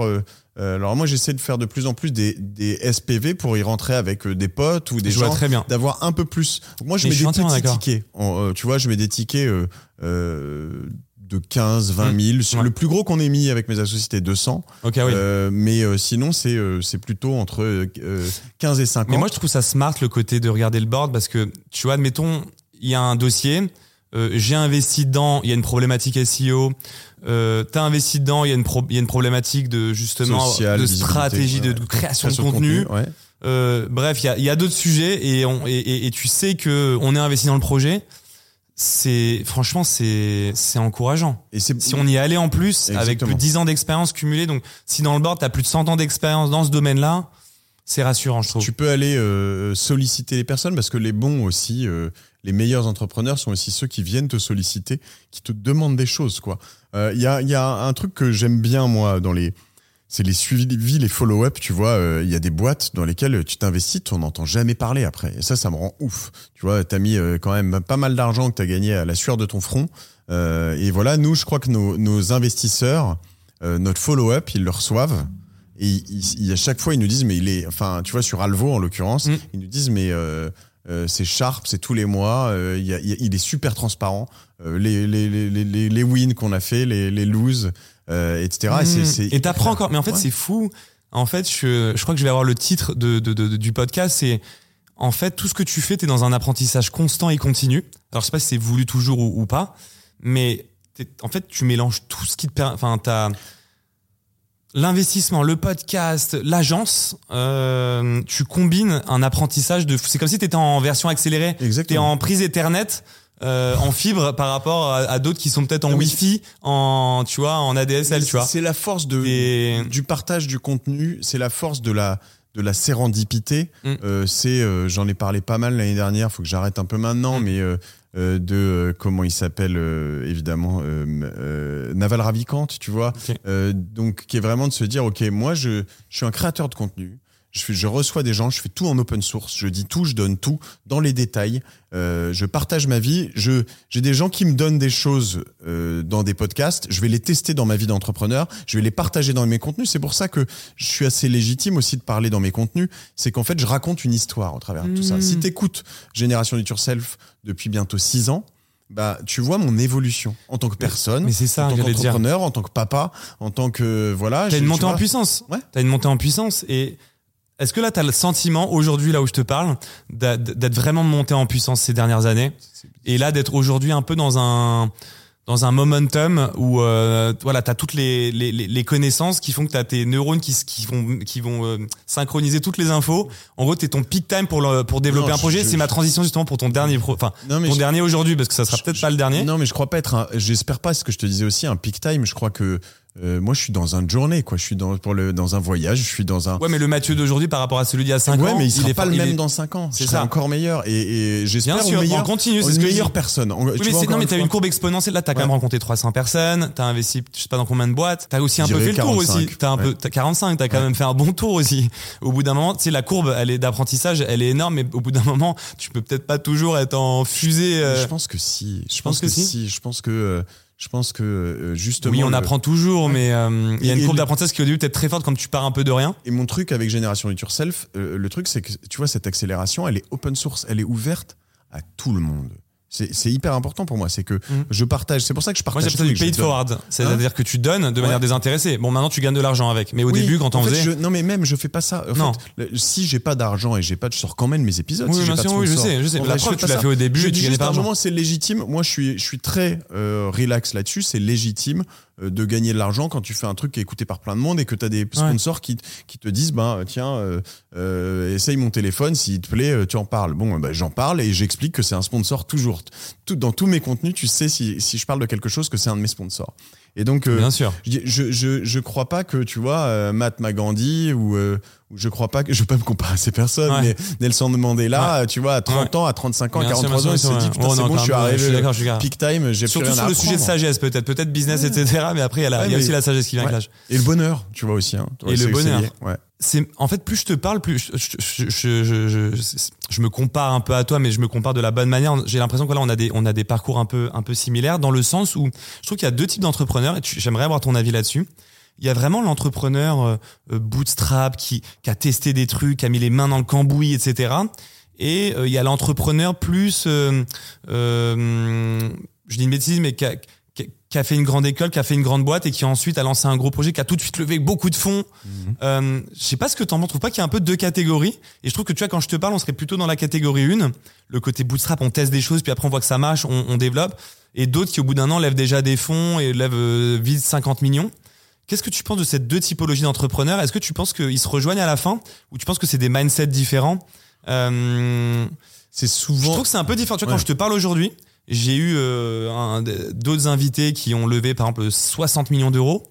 Et je trouve que c'est un peu différent. Quand je leur parle, je comprends qu'ils sont très forts pour structurer, mais ils ont pas ce côté euh, je mets les mains dans le cambouis. etc. En fait, ils sont très forts pour trouver des gens qui, justement, vont vont euh, faire. Euh, Et, et, je sais pas comment expliquer. et Il y en mais a ils, je- savent conceptualiser. Et, je pense qu'il y a une catégorie qui est encore au-dessus de, des deux, Mm. c'est ceux qui savent à peu près allier les deux. Ce que je, que veux dire là-dessus, c'est qu'un, Hmm. euh, tu vois, euh, je pense qu'un euh, Elon Musk, un Steve Jobs, mais même un Bernard. Arnault ou euh, des Sûrement. C'est en peut-être fait, ça le secret de la vraie, ils- du vrai euh, next level. Ils lâchent pas complètement le truc, ils Ouais. vont toujours dans leur Je boutique. suis d'accord. Euh, ils vont toujours dans les trucs, ils testent toutes les choses, ils lâchent rien sur rien. Et, et, et voilà. je suis d'accord, t'as raison. Et, et c'est vrai que C'est une bonne réponse. il y a, il y, a un- il y a un truc quand tu grossis très fort où tu lâches tellement de choses parce que tu dois recruter. Enfin, quand tu lèves de euh, 100 millions, 200 millions, 300 millions, l'objectif c'est pas, euh, tu vois, de juste dépenser en pub et puis enfin, ta Je boîte. trouve elle que les personnalités sont différentes. Ouais. moi. En les rencontrant, je trouve que c'est pas pareil. Je pourrais Et- pas te dire pourquoi. Mais mais il y en a pas en tout cas en revanche C'est un feeling. mieux ou moins bien. Moi j'ai plein de potes qui Bah font non. partie de la catégorie de Non, ceux non, qui lèvent beaucoup, etc. Euh, Non, ceux- mais c'est deux approches. ouais. Euh, c'est deux approches. Et après, ils peuvent avoir un, un truc aussi un peu accéléré. Euh, bah justement dans le tu vois le fait de passer de 0 à ça- 300 Ouais. 500 employés en 18 mois 2 ans etc c'est quand même Je assez sais fou. pas si on peut dire qu'ils sont plus visionnaires ou ambitieux, peut-être pas, mais tu vois, moi, par exemple, en développant ma boîte, j'ai toujours, quand j'étais 5, je voulais être 10, quand j'étais 10, j'étais 20. J'ai l'impression que ces gens-là, quand ils sont 0, ils ont déjà l'ambition de 500, tu vois. Ouais. c'est peut-être ça. Et tu vois après j'ai c'est vrai que là-dessus alors t'as des gens aussi un mec comme Olivier Brouran tu le connais Olivier? Olivier Brouran, ouais, je voulais le réinviter. Ouais. Il est génial. et bah ouais tu vois lui il est bootstrapper et, Bootstrapper, un milliard de chiffre d'affaires, un- je crois. ouais, et pas Ouais, loin c'est- ça et euh, près de 10 000 employés enfin Ouais, voilà ouais. et tout- Il est génial. seul, Et on n'en parle pas dans les médias, on n'en parle pas trop. parce qu'il a pas levé Et alors justement le podcast qui est génial, c'est que moi par exemple j'ai toujours fait des, des, des l'agence, tout le monde s'en foutait un peu. Pourtant j'avais une belle croissance, j'avais tout ce qu'il fallait. J'ai eu du mal et je me suis dit, c'est quoi le meilleur moyen euh, si on parle pas de toi dans les médias, bah, c'est de créer ton propre média. bien sûr Et voilà, tu Bah, en fait, euh, c'est Tout Mais même simplement. encore aujourd'hui, en fait, simplement. hein, tu vois, euh, il y a assez peu de médias qui parlent de toi ou de moi dans les Mm. grands médias traditionnels. Euh, sauf si tu as un élément déclencheur qui est une levée de fonds ou quelque chose comme ça, parce qu'en Ouais, fait, ils se disent général- non, mais une agence, en fait, il y en a plein, il y a rien, il y a pas de faux, edge, il y a pas de truc. Mais ouais, tu peux aller chercher des choses intéressantes. J'adore l'idée de créer, tu, tu crées ton propre média. Je trouve que c'est un truc d'entrepreneur, ça. Ben, c'est ça. Ok, vous voulez pas parler de moi, les gars? Bah, je vais être mon propre média. Je vais même avoir plus de visibilité sur mes épisodes ou- Mais ou mes posts LinkedIn ou ce genre de choses. Ce qui est hyper important, c'est Je vais quand même mettre- exister même si vous voulez pas forcément me laisser sortir de terre, tu vois. C'est qu'il faut pas le faire pour le faire. Tu vois, par exemple, euh, votre Non. euh, newsletter euh, chez Eskimos, elle fait foi, elle fait référence. T'as rien d'aussi pointu sur le SEO en français que la newsletter, c'est le vendredi après-midi, c'est ça? Exactement. Ouais. Mais c'est comme toi, la répétition vendredi depuis 5 ans. Bah ouais. Parce que Mais de la première année, en c'était fait, pas encore. Qu'est-ce que ça fait ça? Tu vois, euh, euh, Laurent, mon associé sur le panier, euh, toutes les semaines, au moins une fois par semaine, il reçoit un entrepreneur, un e-commerçant. Il doit être sharp, en fait, les gens Bah, l'écoutent. T'as les meilleurs qui l'écoutent. Évidemment. François sur le Mediarama, c'est le podcast sur les médias, c'est plus petit, il a deux, un an et demi, euh, pas encore deux ans, doit faire 20 000 écoutes par mois. Mais en revanche, tous les pa- patrons de presse l'écoutent, tous. Et ils veulent tous passer dessus parce que c'est la pointure du truc. Et donc toi, tu fais quoi? Tu progresses. Donc c'est très vertueux le truc. En revanche, si tu, tu fais un média, parce que que, que se disent les, les, les personnes, les entreprises qui veulent faire des médias, ils se disent je vais faire un média qui va parler de moi. Bien sûr. Et on s'en fout. On s'en fout. Fout d'Eskimo. Tu l'as dit, il faut la passion, il faut l'authenticité, Bah oui. la passion. Sinon, même je, je vais lâcher, même si là je suis pas dans la passion, au bout de 10 épisodes, je lâche, j'en Ouais. peux plus. euh, Mais tu vois, le, C'est le- pas un assez gros moteur. le hein. commun des mortels, il se dit je vais pas faire une newsletter dans laquelle j'explique le SEO toutes les semaines et Mhm. tout ce que j'ai appris dans la semaine. Mhm. Je vais donner tous mes secrets. C'est ça que se disent les gens. Bien C'est sûr. disent les gens. C'est l'erreur classique, ça. J'ai Voilà. peur de qu'on me copie ou quand j'ai un projet, je veux pas en parler, on va me voler l'idée. Exactement. Ça, c'est un Mais classique. vous, vous mettez tout le meilleur. Sauf que, en fait, moi, euh, je lis pas tous les trucs de mais Je lis une fois de temps un en lien. temps. Voilà. Je clique sur un lien, je lis en tête, et puis là, je me dis, waouh, c'est, c'est, ah ouais, ce truc. Mais voilà, alors que vous, tous les trucs que vous publiez, vous les lisez. Donc vous êtes quand même, même dans mon esprit, vous êtes au-dessus, en ok, fait. c'est tu vois. intéressant. Donc il y a, il y a C'est quand même. un intéressant ce point de vue, de se dire on, on le publie, donc on l'a lu avant, on l'a répertorié simplement, mais c'est qu'on l'a, le connaît. Et le fait qu'on connaît toute cette liste-là tous les ans depuis 5 ans, on a le, le Si savoir-faire. tu mettais que des liens pourris que tu n'avais pas lus, ben, Ouais. tu, tu perdrais toute crédibilité. Ouais. Mais je suis content que, que, que tu apprécies ce, ce move de marketing. Alors du coup, le dernier projet Alvo en date, euh, Ouais. peut-être le dernier. Peut-être qu'on se reparlera dans 10 ans, ça n'en aura pas créé d'autres. Ça m'étonnerait beaucoup. Après, peut-être qu'avec l'investissement, ça te permet de, de nourrir ton envie de lancer des trucs. Ouais, et du coup, quand tu investis, c'est comme si tu avais un peu lancé. Et ça te freine peut-être un peu. Mais ça du boucle coup- la boucle. Alvo, pas mal. Alvo, sur- voilà. sur Et c'est pour ça que c'est intéressant. Alvo, c'est un peu la combinaison de tout ce que tu as fait qui va réunir finalement euh, des projets euh, qui veulent se vendre, de la mise en avant avec du marketing, donc le, le savoir-faire de Cosa Vostra, ton réseau ouais. grâce à, à Génération de J'explique ce que c'est. hein. Donc Alvo Power Allez. Market, c'est c'est une marketplace qui permet de vendre et d'acheter des entreprises. Euh, donc soit tu es un professionnel, tu vois, tu veux racheter un de tes concurrents. euh, pour l'instant, on fait que le marché français, Ouais. mais euh, voilà, ou, ou même pas que des concurrents, une boîte complémentaire.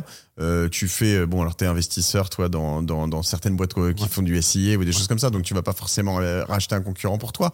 Non. Mais en fait, tu veux agrandir ton ton ton scope. Euh, tu vas vouloir en racheter, tu t'inscris sur Alvo, tu as des annonces, des alertes. Ouais. Tu vas me dire quel univers, quel secteur d'activité, euh, euh, quelle zone géographique, tu peux me mettre plein de choses et tu reçois des alertes d'entreprises à vendre. Voilà, tu peux aussi chercher des entreprises qui sont pas à vendre. Donc tu vas scraper euh, les entreprises selon euh, certains univers. Pareil, encore une fois, euh, zone géographique, âge du dirigeant, plein de plein de petites choses qui vont te permettre de trouver des choses et recevoir des alertes s'il y en a des nouveaux. Euh, tu peux valo- avoir un, un outil de valorisation pour valoriser ta boîte. C'est génial ça. Donc ça, tu peux avoir un selon si tu nous envoies tes comptes Ouais. ou euh, selon les Ouais, chiffres ouais, que tu mets, je vais te donner une les. EBITDA de secteur. Après, vous allez avoir de la data au fur et à mesure de ça pour connaître Donc les valos de secteur. Pareil, on va te mettre à jour tous les six mois ou tous les ans dès qu'il y a des nouvelles euh, valos ou des nouvelles choses. On va dire tiens, Eskimos maintenant vaut tant ou machin. Euh, et euh, et l'idée, c'est de devenir le bon coin, l'endroit Ouais. en France, puis en Europe, puis Ouais. dans le monde, pourquoi pas, euh, qui euh, sera le- le- la, la place de marché pour acheter et vendre des boîtes. Moi, je trouve ce projet euh, génial. Je le dis pas parce que on se connaît, pas parce que j'ai investi dedans aussi. Tu m'as, tu m'as laissé l'opportunité de pouvoir investir dedans.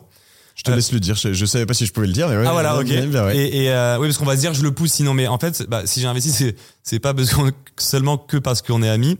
Euh, je pense qu'il y a une énorme opportunité sur ce secteur parce que c'est un secteur qui est tenu euh, essentiellement euh, par des, des, des financiers euh, et qui avait pas forcément euh, le- la digitalisation en tête. C'est-à-dire que ça fait partie des secteurs qui euh, qui sont encore peu digitalisés. Ouais. Euh, pour moi, la, en fait, le, la référence dans, dans ce marché, ce marché-là, c'était Fusac.com. Quand elle est sur Fusac.com, je vais pas me faire des amis, mais en termes de digital, le site, il a, il a 10 ans de retard. Et ce que je trouve génial, c'est que toi qui viens sur ce projet-là avec ta compétence euh, en branding, avec Cosa Vostra, donc capable de réinventer, parce que parfois c'est pas simplement euh, euh, faire une révolution technologique, c'est juste apporter une nouvelle expérience. Je trouve que c'est un peu ce cadre-là. Je pense que vous pouvez apporter des briques, mais que quand même le vrai problème de ce marché-là, c'est que franchement, quand elle est sur Fusac, devait y avoir des très belles boîtes, mais l'expérience était tellement pourrie. T'avais genre un tableau, euh, je me rappelle, ça, ça doit être fait en code, tu sais, en code En HTML dur, ouais, derrière en dur, avec des tableaux, des balises de tableaux, ça se trouve. Et t'avais les, les, les, les, les, les chiffres comme ça, c'était pas très bien présenté. Il y a une manière aujourd'hui de pouvoir présenter les boîtes, les histoires, etc qui est dingue. Donc moi je pense qu'il y a une opportunité de dingue et aujourd'hui avec toutes les API aussi par exemple Ouais. tu me disais tout à l'heure Papers, docu ouais, ouais, mettre. DocuSign aussi pour euh, que les les contrats se signent. Est-ce que tu penses qu'à terme une une boîte pourrait se vendre de manière totalement digitalisée avec Alvo ou quand même il y aura toujours besoin d'un petit un minimum de service client, tu vois Non mais il y a en fait selon les tailles de boîtes, il y a des besoins d'intermédiaires parce que tu dois aller faire ce que appelles moment, une tu due pas. deal, tu dois aller vérifier ce qu'il y a dans une boîte à capot. 100 millions totalement dans Alvo, ça me paraîtrait fou. Non, mais en fait, totalement non. En revanche, une boîte à 100 millions qui passerait par Alvo euh, avec, et nous, notre objectif, c'est de, de recevoir tous les intermédiaires et de leur dire, moi, je vais t'accélérer ton, ton projet. Donc, euh, euh, typiquement, si tu veux signer un mandat avec ton client, viens sur Alvo, tu rentres euh, trois, quatre trucs, le, le numéro de RCS du client, le numéro de sirène, par exemple. Tu mets le tien, je l'ai. Euh, tu mets sur entrée, alors tu vas mettre euh, dans ces trucs-là, tu vas avoir un- un- une commission sur la vente, un retainer, donc ce que tu appelles un minimum garanti. Ouais. Tu vas avoir deux trois conditions. Combien de temps Est-ce que c'est une- un mandat exclusif, non exclusif, etc. Tu réponds à ces dix questions en deux minutes. Je te fais ton mandat euh, et boum, tu l'as envoyé en DocuSign. Le client le signe. C'est ça. Euh, et puis Donc tu peux mettre les nouvelles technologies au service d'Alvo. Euh, moi, je, quand je disais Fusac.com, ils étaient en retard d'un point de vue digital. Je parlais d'interface, mais aussi, euh, je sais même pas s'il y a une messagerie euh, dans Fusac.com, tu vois. Mais- mais pour moi, vous êtes le Fusac, euh, voilà, de, de, de, de, de- de notre nouvelle génération. Je sais pas si c'est réducteur ou pas pour toi, non, mais c'était la seule marketplace en France où tu avais des boîtes quand même à vendre, c'était ça. En fait, on- nous, on veut, on est sur un modèle de ce qu'on appelle un, alors c'est le truc à la mode 2023, je crois, ça s'appelle SaaS Enabled Marketplace. Ok. Donc, une marketplace, c'est une place de marché. Il y a Ouais. des gens qui achètent, qui vendent. Moi, je, je veux, ce que je veux sur Alvo, c'est dire, euh, les acheteurs, les vendeurs, ils peuvent venir faire du business comme si c'était la place là devant, gratuitement. Je demanderai rien, je fais pas de taxes. Tu viens, je prends rien. C'est-à-dire, j'ai pas compris ce point. Tu veux venir faire, Ouais. tu as ta boîte à vendre, tu, vendre. la- tu Ouais. postes l'annonce sur Alvo. C'est gratuit, je ça. demande rien. Ouais. Ok? Mais c'est aussi comme sur le bon coin. Si tu veux en revanche apparaître un peu plus en haut, si tu veux utiliser mes outils, si tu veux avoir ces outils de contrat automatisés, si tu veux faire des recherches euh, spécifiques, si tu veux euh, avoir quelqu'un qui fait ta due deal, ben moi je te trouve les gens et je vais tout accélérer. Et ça c'est payant. Mais en fait, c'est comme le bon coin. La valeur ajoutée d'une annonce que tu remplis toi-même, c'est zéro. La valeur ajoutée que je d'accord. donner, Oui. en fait, c'est tout ce qu'il y a au-dessus. C'est tout ce qui va faire que tu vas vendre plus vite, que tu vas travailler plus vite. Puis c'est un bon moyen d'avoir des annonces aussi, je Exa- pense, et ouais, en tant que business, enfin, exactement. pour le business. Moi, ce que je veux Pour avoir, c'est un max d'annonces pour attirer avoir du du monde. volume aussi. un max de repreneurs. Euh, il y a aujourd'hui déjà, je te, je, je te dis, c'est deux sociétés en un mois qui sont vendues. On n'était même pas au courant. Ça, c'est fou, ça. Et, et en mais, revanche, mais justement, c'était pas un 35 problème, ça. Je me demandais que, elle sait, parce que vous prenez pas de commission quand ça, ça se vend Mais comme quand ça sans savoir. sur le bon coin ou sur Vinted, tu prends pas de commission. C'est pareil. C'est vrai. J'ai zéro valeur ajoutée. Elle- en fait, il a mis son annonce. Il y a quelqu'un qui l'a trouvé. Il l'a acheté. Oui, mais tu pourrais pas te positionner en intermédiaire à ce moment-là, non? Le- tu- en fait, Ouais. le, le, tu veux pas le- toucher au produit. Moi, d'une tu parlais de, de, de certains de nos confrères euh, français. euh, euh, Il y en a plusieurs qui viennent de la presse magazine. Ok, leur modèle c'était quoi? C'était euh, je vais avoir quelqu'un qui veut publier une annonce. C'était le modèle que, que, que Le Bon Coin a explosé en fait. Euh, je paye pour poser une annonce. Pourquoi je paye? C'est normal parce que je vais la mettre sur un magazine, imprimée et distribuée dans toute la France, dans plein de kiosques. Ça, Donc ça a un coût, une valeur. Donc pour être dedans, je paye. Mais toi aussi, pour être sur Hein ton site, si demain il est très visible que tu fais un million de visites par mois, Hein oui, mais le, le, le- c'est vraiment un, un coût, euh, ce qu'on je te appelle challenge un peu. Non, hein. non, mais t'as raison, mais ce que la société du coût marginal zéro, zéro, c'est un livre extraordinaire à lire. Ok. Euh, mais il y a un coût in- incrémental. Chaque nouvelle annonce, Bien si j'en ai 10 de plus, euh, dans, quand t'avais un magazine, tu devais mettre une page de plus, il y avait du poids en plus, il y avait Ouais. des, des Il va falloir peut-être un chef de projet Voilà. derrière en plus, Moi, une personne en plus. coût marginal zéro. Le- Ok. le- les annonces en plus. Super Donc, intéressant. Moi, je dis, c'est pas là où je fais de la valeur. Moi, je veux proposer une valeur au-delà. Et c'est la pression que je me mets en disant, en fait, comme sur le bon coin, euh, bah, ta, ta société, quand tu veux la vendre, souvent, tu veux la vendre vite, en fait. Bien. Et bien, et dans les meilleures conditions. Tu veux que je te trouve vraiment les meilleurs euh, à acheter cette boîte ou tu veux juste être là et que les gens doivent chercher pendant longtemps, etc. Euh, ben voilà. Tu veux avoir un, un être mis, je, je dis une Mm. bêtise, mais dans la newsletter. Moi, je pense qu'on va vendre des sociétés sur C'est TikTok. sûr. Mais c'est sûr. Mais c'est sûr. et sur TikTok. C'est sûr. Non, mais c'est évident. Et- et donc- tu vendras une société sur TikTok ou même par une newsletter. J'ai des En voilà. envoyant un email et tu vendras des sociétés comme ça. C'est le cas C'est sur évident. des alertes, mais sur aujourd'hui sur Insta et TikTok, vous suivez alvo.market. Ouais. Sur Insta, on a en ce moment des boîtes qui sont sous. LOI. C'est ça veut dire qu'il y a eu une offre ferme faite de rachat. euh, il manque le financement faite par des gens qui ont vu l'annonce sur Insta. Est-ce que vous allez digitaliser euh, la partie NDA, Bien sûr. euh, LOI, euh, due deal? Est-ce que vous allez par exemple intégrer une data room? Demain, la data room, pour ceux qui connaissent pas, c'est le fait de mettre tous tes documents Ouais. pour que celui qui rachète puisse y avoir accès, et les vois, analyser. je suis- Genre je les suis- contrats de travail, par exemple, une due deal, par exemple sur les sur la partie euh, RH. Avec- vois, avec- Est-ce que vous avez prévu vraiment d'englober tout ça? Il y a des choses que tu peux Parce rien que sur la augmenter. data room, il y a un, un Exactement. marché énorme. Mais c'est comme, tu vois, je vais prendre ton métier que tu connais le, le- Mm. le mieux sur le SEO. Bah, tu peux faire une belle data room SEO.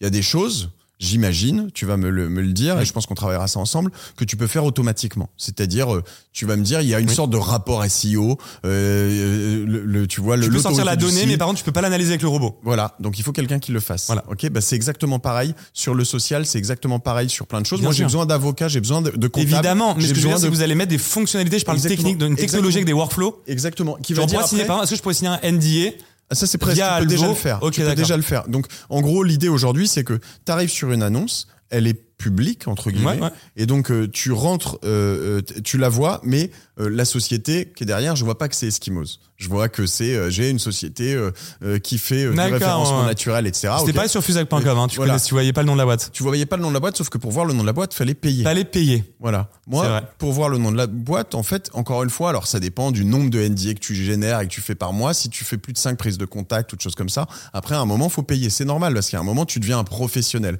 Si t'es juste quelqu'un qui vient, qui voit un truc une fois, deux fois, c'est OK. Donc là, tu génères ton, tu, tu vas avoir une demande de NDA pour avoir plus d'infos. Rentrer dans la room qui va dire, tiens, ah, la société auquel s'appelle Eskimos. Là, tu as un, un info mémo qui va dire, OK, voilà la société, voilà les chiffres d'affaires sur ces dernières années, l'évolution euh, de, de- du nombre d'employés, euh, le, euh, je sais pas, tu vois, il y a le, comment on appelle ça, un, un nouveau mot que j'ai appris dans ces métiers, mais le, le, euh, ah, Term sheet? non, non, non, term sheet, ça, l'info mémo, le, le business sur les trois derniers mois, c'est le, Le current trading. le- le current trading, voilà, merci. Mhm. Donc, qui te permet de voir sur le, les trois derniers mois, on est branché à leur système et on sait que ben le chiffre d'affaires en ce ça. moment, etc. T'as ça. Enfin, Ah, tu c'est génial ça. Ouais, C'est pas encore prêt. non Mais- mais le current trading c'est dingue. Bah oui. C'est fou. Mais ça ça, peut je trouve ça génial. Parce que quand tu rachètes une boîte, c'est un des premiers, enfin, c'est un des Ouais. parce que le current trading, en gros, ça te permet de voir que la société que t'es en train de racheter est pas en train de décrocher total. Exactement. En gros, c'est un t'as- énorme indicateur, quoi. quand tu- Si la, la société décroche, t'as besoin de le savoir. Exactement. Faut voir que généralement les les les donc la valorisation d'une société est faite sur les trois derniers bilans comptables. Sauf qu'un bilan comptable à sortir dans Ouais, une ouais. société, c'est trois à six mois. Donc euh, une société qui clôture au, au 1er janvier, tu vas avoir son bilan euh, au mieux en mars, Oui. euh, souvent en mai ou en juin. Donc là, tu as déjà six mois de passé. Euh, et puis si tu la vois en fin d'année ou en, juin, en janvier l'année d'après, donc il faut avoir le- une visibilité sur ce qui se passe maintenant. C'est un peu, euh, je sais pas si on peut comparer à Doctolib ou pas, mais je trouve qu'il y a deux côtés. Il y a le côté les annonces, les mises en relation, etc. Et puis il y a le côté outils.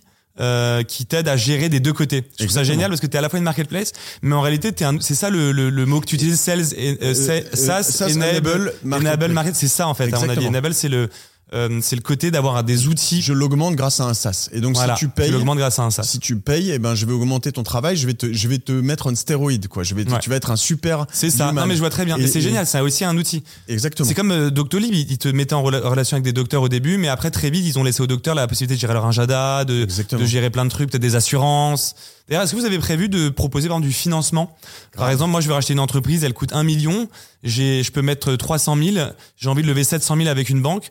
Est-ce qu'il y a des moyens de connecter des Ouais, choses? quoi, on va même faire mieux, mais ça on l'a Mm. déjà fait. C'est-à-dire que avec avec, avec, euh, donc comme on a toutes les données, on se branche. C'est October qui est le meilleur là-dedans en ce moment. On se branche sur October. C'est génial. on va ça. dire regarde, j'ai les données de proposes l'acquéreur. plusieurs solutions peut-être, non Oui, alors il y en a d'autres qui Ok. arrivent. hein, Il y en a d'autres qui arrivent. Mais, mais c'est pas aujourd'hui c'est pas des banques en fait, c'est des intermédiaires. traditionnelles, savent pas bien traditionnelles ça. savent pas faire ça en Non, fait, elles ont pas encore les API. Tu dis euh, tiens regarde euh, j'ai les données de l'acquéreur j'ai les données du vendeur voilà le business et donc sur des trucs à moins de 300 000 euros d'emprunt ils te répondent en moins d'une semaine c'est même pas qu'ils te répondent t'as les fonds sur le compte en moins d'une semaine C'est dingue. et moi ils me reversent en plus euh, je sais j'ai le droit de le dire Ouais. 1% Ok, ok. Euh, ouais. donc euh, tu vois si c'est une société qui a racheté euh, 5 millions euh, C'est pas mal. ça fait 50 000 euros juste mais c'est normal je leur apporte du business mais après quand je te dis que je peux faire encore mieux c'est que tu rachètes imagine tu veux racheter une société qui vaut euh, 1 million Tu me dis, je dois apporter 300, c'est à peu près ce genre de choses. euh, voilà, c'est ouais, entre 20 et 30 Ouais. Euh, Mais t'as pas les 300, t'as que 100. Ouais. Et ben moi, je, peux te- je pourrais te faire euh, rapidement Ça, un crowdfunding Ça, ce serait génial. dire, en fait, je prête les 200 d'écart à pour ma- ensuite qu'ils puissent aller lever une à ma dette. communauté, Hein moi, de génération do it Ok. yourself, à Non, la tienne, possible, ça. etc. Dire, en gros, les gars, j'ai un projet. Ça, il y a, un- il y a Andrea euh, qui veut machin, il lui, il lui manque 200 000 C'est super euros innovant, pour faire son emprunt. Donc on fait un, un, un crowdfunding euh, pour l'aider à acheter le machin. En échange de quoi, tu as X% de la boîte ou une obligation, tu vois, parce que souvent tu peux aussi avoir un truc. Avec un taux. Un taux à 10%, Ouais, 12% comme dans le crowdfunding. Ouais. Un, gros, un gros taux, donc lui, ça l'incite à te rembourser assez vite. Ouais. Euh, et puis même et- si t'arrives pas à rembourser, tu peux dire que ceux qui ont investi, ça se transforme en part. Et voilà, des obligations convertibles. Les exactement. obligations convertibles. Et ce qui est génial, c'est donc, alors juste pour récapituler, pour bien être sûr d'avoir compris, j'ai 100 000 euros.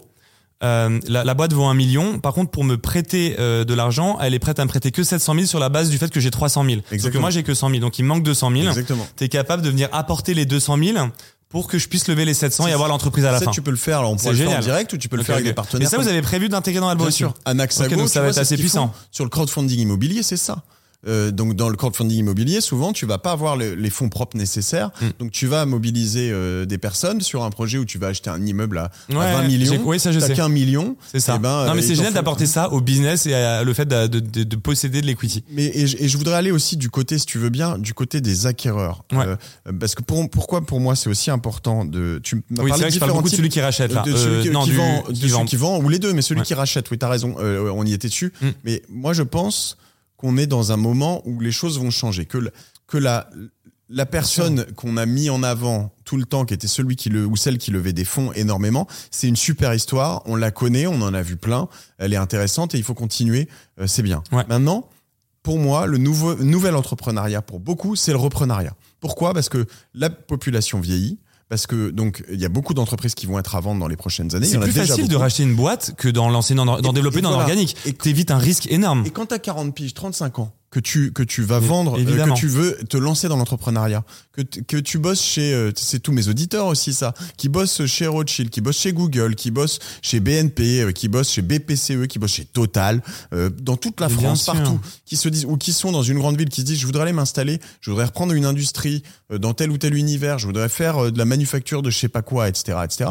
J'en ai reçu des Marion Carrette, euh, Mm. qui a repris euh, Annie Blatt. L'histoire est fantastique. Elle avait monté euh, Wicard avant Mm. et elle s'est lancée là-dedans. Elle a racheté une marque. Et donc, en fait, bah, là, je vais leur faciliter quoi? La recherche. Ça va être beaucoup Mm. plus Mm. facile de rechercher, de trouver, de financer, euh, d'acquérir. Et l'étape ultime, ce sera vraiment de les accompagner et de faire en sorte que j'optimise le nombre de chances de succès. Comment je les accompagne mieux Ouais, avec les meilleurs consultants, avec les Sachant meilleures personnes? que ça serait bien de sortir la stat, c'est que euh, moi pour moi tu compares le la croissance organique versus la croissance externe. Ouais. Je vais faire un parallèle avec moi. C'est comme si demain je voulais lancer euh, le marché allemand.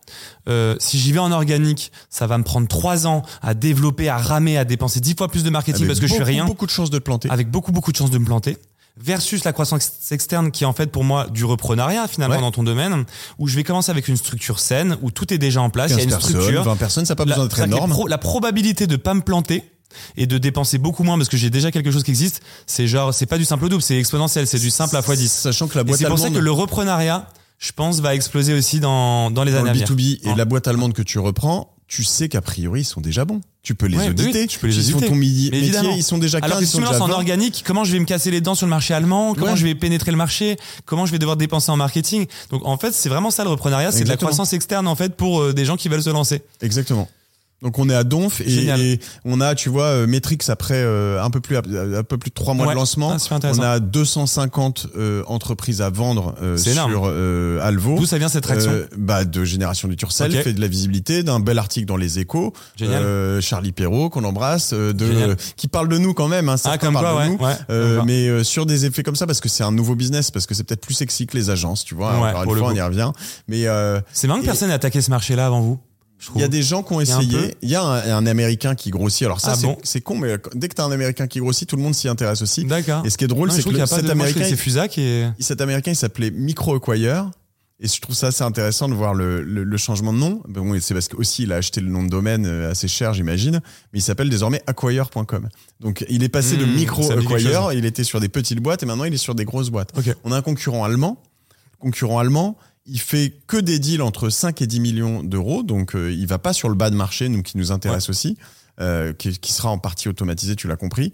Euh, mais lui, il s'est tellement bien mis au niveau techno qu'en fait, il est branché aux grosses banques allemandes, Deutsche, Ah, On en Commerzbank, parlait de ça, de se, bran- de se brancher aux banques, c'est un gros enjeu. Et donc, elle, elle lui refile tous les petits deals, automatiquement. Ok. Ah pardon, je pensais que tu pensais brancher euh, techniquement avec les API pour Non, lever non. de la dette. Non, non, c'est là, elle, elle ils lui- renvoient en des deals. gros, ils disent, nous, on fait que les gros deals au-delà Ouais, de 10 les banques, millions. euh, la Deutsche Bank fait pas un deal à 5 millions, donc ils lui renvoient.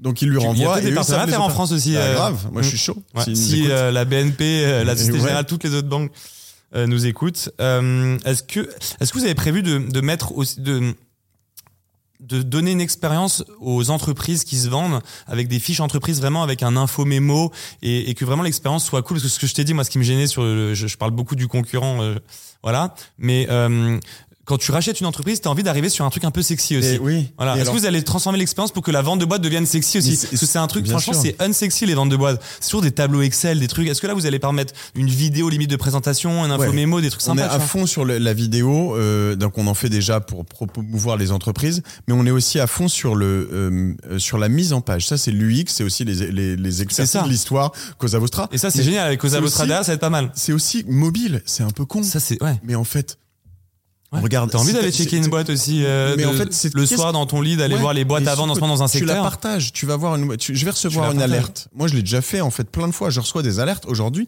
et je le fais même pas parce que c'est Alvo. Je me dis mais tiens mais ça va lui plaire. Je reçois une alerte euh, donc par mail. Je me dis non mais ça c'est pas pour moi mais ça va intéresser machin. Je prends le lien, je le forward sur WhatsApp. Toi t'es sur ton mobile, il faut que tu puisses scroller, pas que t'aies un PDF. Alors le problème c'est que le marché, le market practice comme on dit, il faut avoir un PDF euh, de l'info mémo. il faut donc il faut l'avoir. Générer le PDF d'une part et d'autre part être capable de générer, de Ou un scroller, de descendre Un PowerPoint, ouais. sinon non pour l'info Oui, c'est ça. Mais Ouais. l'info mémo, c'est un PowerPoint transformé en PDF. Ok, ok, ok, pardon. Mais nous, on, est, on en fait une version mobile, euh, visible, sur lequel tu vas scroller, tu vas voir les Donc chiffres. ça, c'est prévu du coup. Donc Ouais, l'expérience digitale, vous voulez tout revisiter. À fond. Vous allez faire aussi les, les levées de fonds ou pas du tout? Est-ce que demain, quelqu'un qui veut lever des fonds? non. Non. Parce qu'il y a d'autres plateformes qui le font. et vous vendez tout type de boîtes? Partout type de France. boîte? Du de la boulangerie à la tech. Alors justement, j'allais y Mhm. venir. Pour l'instant, on fait pas trop les commerces. Ok. Euh, ça pourrait venir, mais les commerces, euh, la problématique du commerce, c'est que c'est c'est c'est une Pour toi, c'est pareil, c'est des chiffres, des chiffres d'affaires. Des... Oui, euh, mais ce sont des, c'est c'est très proche de l'immobilier. Souvent, tu vas vendre le pas de porte, tu vas vendre potentiellement les murs. C'est vraiment un, un- un Hmm. business un peu à part. Ça veut pas dire qu'on veut pas y aller. Euh, on, on en a là, on a eu un hôtel à vendre euh, qui, Ok. qui devrait se faire, etc. Mais aujourd'hui, c'est quand même un business à part qu'il faudra qu'on adresse petit à petit. Euh, et d'ailleurs, tu vois qu'aujourd'hui, euh, même la manière dont est structuré le marché en France, tu as parlé de Fusac, qui est plus sur ce genre d'entreprise, et les fonds de commerce, c'est plus une société qui s'appelle Session PME. Et toi, pour euh, si demain une boîte, une plus grosse boîte, je sais pas, qui vaudrait 100 millions d'euros veut se vendre, est-ce que vous avez prévu un service, c'est-à-dire que vous digitalisez, mais peut-être pas autant qu'une boîte qui vaut 5 millions, et du coup vous reprenez aussi la main avec un service en interne et des vrais consultants M&A, Pour, alors, même sur euh, à 10 millions. comme une euh, banque d'affaires finalement. oui, vous êtes une banque d'affaires avec une marketplace, un SaaS, un outil, mais vous êtes une banque d'affaires. Oui, ce qu'on veut pas, c'est, c'est euh, fait, euh, tu vois, euh, manger le boulot de certains de nos clients. Donc, Mhm. on fait ce qu'on appelle du comandat. L'idée, c'est de dire, nous, on augmente la banque d'affaires. Donc, sur certains, il y a des gens, là, moi, nous, on a signé des mandats cette semaine. On a, je te dis, 35 au total. Euh, en revanche, on les opère avec euh, d'autres mandataires généralement. Donc l'idée c'est c'est plus de se dire moi je vais vous aider, je vais vous accélérer. J'ai quelqu'un qui veut bosser, qui veut vendre sa boîte, qui veut bosser avec Alvo. Moi je veux que tu opères la partie humaine, technique, euh, etc. Et moi je fais le Je reste. comprends. Et donc Ouais. mais on reste quand même euh, sur un marché. Ça reste un outil, 10 millions, 20 millions. un outil, des, des, des partenariats, mais euh, vous n'êtes pas une banque d'affaires à proprement parler, Non, comme il peut y en avoir sur la place avec euh, nous ce des veut, bureaux, des consultants M&A. On veut qu'elles viennent travailler avec nous. Ouais, ce qu'on veut, c'est qu'elles utilisent vos outils. Exactement. Finalement, de data room. On veut transformer. Il y a déjà euh, des fonds qui vont. Bah, vous avez peut-être la techno est peut-être pas encore assez poussée, mais c'est ça l'ambition demain, c'est que tous les fonds de la place utilisent votre outil, euh, euh, exactement, pour gérer leur mais dossier Les, les, les fonds, les, les, mettre en vente aussi. potentiellement les mettre en vente leur boîte. On a aussi évidemment les, les- mais les comptables, les notaires, les avocats. Tu vois, c'est un, man- un maillage. Ah oui, c'est oui, pas oui. que de la tech. C'est un fait, tu vois. maillage, ok. Toi, tu viens pas concurrencer les autres. euh, Non, les, on va les- pas les faire gens leur qui sont boulot voilà, tu vas pas leur boulot. Tu vas, t'es un outil pour les aider à. à- voilà. Exactement. Les accélérer, les augmenter. Et Super ça intéressant. ça- ça mais c'est génial, déjà. mais c'est génial parce que j'avais pas. J'ai investi dans Alvo et j'avais pas fait le lien avec non mais j'avais pas fait le lien que en fait tu proposes aux gens qui veulent se lancer dans l'entrepreneuriat un modèle de croissance externe qui leur permette de démarrer sereinement, sûrement et c'est beaucoup plus facile de reprendre une boîte de 15 personnes et de l'emmener à 100 que de faire 0 à 100 mais, Mais genre c'est- genre 50 fois plus facile. Sachant qu'il y a quand même plein de boîtes fou. sur lesquelles tu as une, pas une inertie, mais une forme de résilience. C'est-à-dire que évidemment, c'est vertigineux de racheter une boîte à 2 millions. OK? Mais normalement, si tu fais bien ta due deal et un peu le travail, etc., tu regardes ce qu'il y a sous le capot. La boîte à 2 millions, euh, elle, si je- grosso modo, dans plein d'univers, une boîte qui fait 2 millions de chiffre d'affaires vaut 2 millions. Oui, voilà. Mm. 5 années. euh, en, en- en gros, pour, pour euh, faire très court, une boîte, tu dois pouvoir la payer en maximum 7 années. Euh, généralement, c'est comme ça. Oui, c'est ça, sur l'endettement. Sur l'endettement. Donc, qu'est-ce que, qu'est-ce que ça fait? t'empruntes de l'argent. Ça fait que euh, généralement, souvent, tu vas la valoriser 5 années de, de d'EBITDA, donc de, de marge. Ouais. Euh, donc à la fin, euh, ce qui fait qu'au bout de 5 ans, si tu as un petit lag, bon bah tu vas mettre 6 ou C'est 7 ça. ans si ça marche un peu moins bien. C'est les multiples de marché un Mais petit elle peu. va ouais. pas passer de 2 millions à 0 de chiffre d'affaires. On peut passer de 2 à Ouais, 4. ou alors, donc, hein, euh, elle peut passer de 2 à ouais. 4 et tu vas la rembourser en 2 ans. C'est ça le jeu d'ailleurs. hein. Plutôt c'est de te dire, Bah, moi je vais rentrer dedans, je vais l'accélérer. Et encore une fois, c'est le meilleur moyen d'accélérer que de racheter une boîte, je trouve. Voilà. Sincèrement, c'est-à-dire que d'ailleurs les gens qui nous écoutent, je pense que moi, c'est mon conseil perso de Andrea Benset qui a lancé sa boîte un peu en bootstrapping. Si euh, je revenais, enfin, si, si je voulais lancer une boîte euh, en démarrant de zéro, aujourd'hui, je passerais par un rachat de boîte. Genre, je, je, je ne relancerai jamais une boîte de zéro, moi. C'est impossible. C'est impossible. Si je veux me lancer dans un 28, secteur, 30 ans, ouais. Ouais, j'en prends une qui existe déjà dans un domaine, qui a une structure. Et, et j'y viens y greffer mon savoir-faire, mais je pars avec une équipe, je pars avec du chiffre d'affaires, je pars avec des clients, parce qu'en fait c'est c'est comme une boule de neige le business, c'est qu'à un moment donné il y a une, il y a une émulation, Ouais. Et, et partir de zéro, il faut créer la boule de neige avant de la lancer, tu vois. C'est un temps, et moi je le vois avec l'étranger. Euh, on a lancé l'Espagne, ce qu'on arrive à faire euh, en trois ans, tu vois, on l'a fait genre en- bah, dès le début euh, en Italie. Mais c'est exactement. Et on a perdu trois ans. Exactement ça. Et le, On a le perdu trois ans. Le truc hallucinant, c'est qu'en fait, quand tu crées une boîte, C'est dur en les plus. 3 ans, 4 ans, 5 ans, les premières années, en fait, quand tu te débrouilles bien, tu peux réussir à créer une boîte qui vaut, alors sauf si tu as levé des dizaines de centaines de millions, mais, mais, mais tu vas créer une boîte qui vaut 2, 3 C'est millions, ça. 5 millions. Ça été de deux, sans hyper prendre qui dur. démarre de En deux, 5 ans. Tu la mets à, à Tu la mets 15, à peut-être. 20, ouais, dans tu le la même temps, 20. tu vas donc, en fait, C'est ça. La différence, Parce que le plus dur, c'est le 0 à 2. voilà, tu vas créer donc 2 millions de valeur de ta, de ta boîte en 5 ans, versus tu as acheté une boîte, tu l'as multipliée par 4 ou par 5, Évidemment. et là tu vas créer 10, 12, 15 millions. Sans parler de l'investissement, en fait, l'in- l'investissement pour kicker un projet, il est euh, doublement, euh, il est, il est exponentiellement plus fort au début parce que tu dois te faire connaître, tu dois sortir de terre. C'est ce qu'il y a de plus dur de sortir de terre. Combien il faut injecter de marketing Et souvent, d'ailleurs, quand tu lances ta boîte, tu mets une ligne où tu mets 100 de marketing alors qu'en fait, il faut genre 2 millions. Exactement, exactement. Et alors que si tu rachètes une boîte qui a déjà un marketing, tu t'évites les 2 millions Mais que tu n'avais pas prévu. y a un nombre Tu vois, t'as boîtes déjà le marketing, t'as Et- déjà la brain. Et je vais dire, quand tu vas sur Alvo, là, en ce moment, il y a un nombre de boîtes. Alors là, je te parle de certaines petites que j'ai en tête, mais il y a des plus grosses aussi. Les founders, ils ont tout fait. Euh, ils sont allés euh, chercher, tu vois, de- des DNVB, tu vois, Digital Ouais. Native Vertical Brand. Donc, Ouais. une marque de vêtements, mettons, euh, il y en a une marque de vêtements pour enfants. Ils ont tout fait. Euh, le site marchand, euh, tout fonctionne. Euh, le, design, euh, des, des belles lignes de produits, euh, des, des trucs pour enfants merveilleux, euh, produits euh, avec du coton bio en Espagne, au Portugal, en avec, euh, enfin, tout est bien. Le truc est vraiment super nickel, sauf qu'ils sont nuls en marketing. Et le truc C'est vaut 100 000 balles. Mais ça, c'est génial. Enfin, Et toi, si t'arrives et que t'as- t'es un- t'es- t'as T'es un fait, 10, génie du t'as fait marketing. 10 ans, t'es un génie du marketing, ça fait 10 ans que t'es que chez, t'es- que t'es chez, t'es euh, dans des boîtes, que t'es chez Cosa Vostra et que t'es, donc t'es passé en agence, t'es passé aussi chez l'annonceur, genre dans des super marques où t'as fait du branding. Et là, t'as cette boîte-là. Et genre, ils ont tout, mais ils ont pas le marketing. Ouais, et voilà. elle vaut rien, du coup, presque. T'essayes de lever un peu plus pour euh, pouvoir mettre du Ça, cash c'est les meilleurs projets. Et voilà, mais il y en a plein. En fait, en plein. Ou alors t'es financier, t'arrives dans une boîte qui est ultra mal organisée, il y a des coûts de structure, des coûts de stock énormes. Toi, tu sais que tu vas pouvoir diviser les coûts de, de par deux les coûts de stock, t'arrives et, et en fait tu, tu doubles la valeur de la boîte l'année d'après. Je vais te prendre un autre exemple. C'est hein. fou. T'as une, Il y a- il y en a une boîte qui vaut 2 millions, euh, qui est euh, dans le Périgord, qui est une manufacture qui fait des beaux produits, euh, etc. T'as un site en français, tu ne vends qu'en France. C'est fou. Juste. Et toi, tu un expert du marketing site, digital, Tu ouais. vas trouver deux, Ouais, trois personnes, évidemment. etc. Mais tu d'ailleurs, rayonnes à l'international, tous ta les- boîte, tu la fais exploser. Mais tu doubles tes Et tous les freelances aussi qui sont par exemple experts euh, en digital marketing, qui savent coder sur WordPress.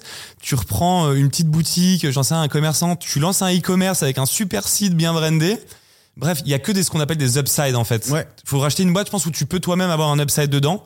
Et alors là, t'as vraiment tout gagné, t'as aligné les planètes. Exactement. Euh, et en plus, t'as emprunté l'argent. Peut-être peut aussi d'autres personnes, une banque aussi. potes, ça peut se faire avec tu ta minimises femme, ton risque. ton mari. Ouais, non, tu non. peux le faire. Ouais. Ouais. Et euh, là, je vais poser une question un peu technique. Est-ce que vous avez prévu de travailler aussi avec des fonds d'investissement dans le cadre, par exemple, de LBO Là, c'est pour Eskimos, qui va sûrement prévoir son second LBO. Est-ce que Eskimos, demain, pourrait justement être un client d'un où ce serait le fond. euh, tu pourrais connecter Eskimos et un fond qui fait des LBO par exemple, qui est un modèle assez spécifique financier, Ouais. mais c'est un peu la même chose l'achat revente Alors, finalement. On a, on a deux, trois univers comme ça qu'on veut creuser. Euh. Le LBO, c'est super intéressant, mais ce sera pas tout de suite. Mais ce qui est intéressant pour nous, c'est juste d'être capable de se brancher à une boîte. Parce qu'aujourd'hui, en fait, la grosse différence, c'est un peu comme les voitures. brancher, ouais.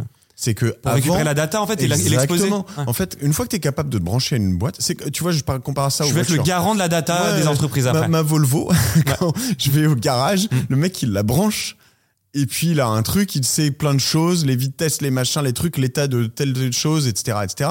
C'est comme ça. Ben, une entreprise, avant le Covid euh, et après le Covid, c'est plus du tout la même chose. Tu les branches maintenant, elles se sont toutes super digitalisées. Tu les branches sur un truc et là tout de suite, vra, tu vas récupérer plein de données. Et donc, Tu centralises aussi l'information, tu la mets en forme. et donc euh, là-dessus, si je suis capable de me brancher sur Tu digitalises ce secteur-là, tu en fait. quelques experts qui vont aux bons endroits pour aller chercher les bonnes choses. Tu vas poser les trois quatre bonnes questions à André Ben Saïd Ouais. et ses visions de marché ou qu'est-ce qu'il peut faire. Mm. Et là, tu as le fond de l'autre côté. Je peux lui diviser le temps par deux. Il y a Mm, des choses aussi là-dessus sur, par exemple, les franchises aussi. Euh, la distribution de franchises ou les Ouais. franchisés euh, internationaux qui veulent se lancer en France, qui cherchent des gens qui rachèteraient des franchises, bien sûr. ou des franchisés français. J'avais pas ce cas-là, mais t'as raison. Il y en a, il y Le a cas plein. d'une franchise qui veut racheter aussi la boîte pour passer en propre. Exactement. Des reventes de franchise aussi, parce de- que t'en as et ça existe. Alors souvent, ça se fait au sein de la franchise quand même par réseau à part. Quand tu veux revendre un McDo, c'est quand Oui, même oui, souvent McDonald's c'est souvent France qui va, McDonald's qui- qui- qui va essayer de te le revendre. Il y a combien de boîtes euh, qui se revendent en France par an, tu penses? 65 000. Ok, c'est énorme. Donc le marché est méga profond. Ouais. Et euh, ce qui est dingue, 30 c'est que vous 000 avez déjà beaucoup a 30 d'annonces. 000 qui trouvent pas de repreneur. Ok, Il y en a la moitié. C'est énorme. Mais ce qui est, et vous avez une traction que je trouve qui est super intéressante pour, euh, pour un démarrage. On est hyper content. Et euh, donc toi, t'es le CEO aujourd'hui, donc t'es à 100%, c'est, c'est ton projet phare, quoi. C'est mon projet phare. C'est ton projet phare. La, la, la T'es question, jamais à c'est- 100%, on ne sera jamais à 100%, bien sûr, mais c'est normal. Mais c'est là, c'est- en fait, c'est un Mais peu c'est toi le CEO, quoi, Oui. qui, euh, qui donne la stratégie de la boîte. Exactement. Et moi, je, me- je me considère, euh, Le cap. euh, tu vois, euh, donc on fait partie, toi et moi, euh, de ce qu'on appelle la creators economy, Mm. euh, l'économie des créateurs de contenu. Oui. Euh, et en fait, euh, ce qui est intéressant, c'est que ça, c'est quelque chose, on le disait tout à l'heure, mais ça donne aussi un super pouvoir. Oui. Et, et donc, euh, euh, ce qui est délicat, il y a des gens qui n'ont pas investi dans Alvo parce qu'ils se sont dit, tu fais trop de contenu, tu fais trop d'autres choses, etc. Alors que moi, je l'ai vu comme ma- une force. Et ma, moi, ma réponse Mm. a été, mais est-ce que tu préférerais, juste je te pose là, est-ce Ouais. que tu préférerais que j'arrête mes podcasts Mm. complètement Non. et que je me lance Non. dans Alvo à 100% ou que je me lance Évidemment euh, dans 40% de mon temps dans Alvo Évidemment que non. le reste dans euh, mes contenus et euh, allez 10-15% dans Causa D'ailleurs, le ratio serait pas facile à déterminer. Non. Parce que le- l'un en fait- sert beaucoup l'autre. Et, et donc voilà, et donc moi j'ai, euh, si tu veux, et dans Alvo, euh, qu'est-ce qui s'est passé? Les investisseurs dont tu fais partie, euh, je, je pense que les- je peux les citer, Ouais. Michael Benabou, Olivier Brouran, Ouais. euh, euh, enfin, euh, T'as beaucoup de gens smart à ton financière capital, en Jean- tout cas. Financière Saint-Gem, le, Ouais. le groupe Revue Fiduciaire, etc. C'est que des gens que je connais grâce à mes podcasts. La plupart sont passés sur mes podcasts. J'ai levé des fonds grâce à mon podcast. Ils m'apportent des boîtes à vendre. Mhm. Les gens qui les achètent sont des auditeurs de mon podcast. D'autres qui les vendent sont des auditeurs. J'ai un type qui vend une podcast, une, une boîte phénoménale, extraordinaire, qui fait des chalets dans le Jura. Enfin, tu vois, des gens, ils viennent chez moi grâce à ça. J'ai une question qui me vient. Est-ce que tu penses que ce serait ima- imaginable, là, c'est- je me projette un peu euh, en tant qu'entrepreneur, que Alvo, en fait, ait euh, son propre fonds pour venir combler les 200 cas dont on parlait tout à l'heure, pour venir financer, pour, en fait, pour être encore plus rapide? Ouais, C'est-à-dire que, ok, moi, euh, le, le fonds d'Alvo met 200 cas, euh, vous, vous avez 100, et là, et on a trouvé cette banque qui te met 700, et genre, boum, en une semaine, euh, pour vraiment être, euh. Et tu peux soit le faire avec un. ça serait comme un fonds de dette un peu. Voilà, c'est un soit fonds de dette. Des outils. Il y a deux, deux manières. C'est un peu différent du projet d'Alvo, a, mais il y bon. a tellement de belles manières de le faire et facile, Ouais. ça. Tu le branches pareil aussi. Oh, Tout se branche aujourd'hui. C'est ça qui est fou. T'as entendu parler de Roundtable De nom. Ok, Roundtable, euh, euh, disclaimer. qui centralise un peu, qui donne la donnée sur les, les, levées de fonds, etc. Non, Non, non, Roundtable, c'est alors, ils veulent devenir un peu ce que tu vois, le Angel Crunchbase, non? C'était pas un Crunchbase un peu ça, c'est fait par euh, eFounders. Euh, et euh, Evan Testa, qui est le CEO, euh, moi j'ai mis un petit ticket, donc comme je disais tout à l'heure, hein, mais euh, j'aurais aimé mettre plus, mais j'ai pas eu plus d'alloc. Et en l'occurrence, je veux créer un fonds ou un SPV, je le fais en 10 minutes. Ok, donc un SPV, c'est si jamais demain quelqu'un vient me voir, ce qu'on a, ce que j'ai fait cette semaine, me dit euh, j'ai une allocation pour toi dans ma startup de 50 000 euros, moi j'en mets 15, je vais voir mes copains, mes auditeurs, compris. Tu veux Andrea, faire pour le SPV. et ben, je crée le SPV en 10 minutes avec, je mets, euh, alors souvent dans les SPV, tu as des conditions. Euh, Si Mm. tu veux rentrer dans sûr, le bien sûr. SPV, euh, tu payes 3% euh, Ouais. à celui qui t'ouvre la place, Ouais. tu as 20% de caride. Bon, bref, je vais pas rentrer dans les trucs Ouais. techniques. Donc ça, je mets mes conditions. Ok. Toi, tu commites dedans directement. Tu fais, eux, ils font tout, tu fais tes virements, le machin, et tout est géré pendant C'est 10 génial ans. ça. Donc ça, il suffit que je branche Roundtable à Alvo à un moment, Donc tu je peux créer ça. un fonds ou des SPV par euh, par euh, Ce qui est génial, je fais un petit point là, c'est un point euh, fiscal. Ce qui est génial avec les SPV, c'est que quand tu investis pas, quand investis dans une boîte en direct, par exemple, j'investis 50 000 euros dans une boîte, je vais avoir euh, sur une valo euh, de, de 5 millions, par exemple, euh, 1%. En fait, quand tu investis avec une holding, tu sais, tu as la règle, parce que tu parlais des holdings au début, du coup, on va reboucler sur ce que tu as dit au début.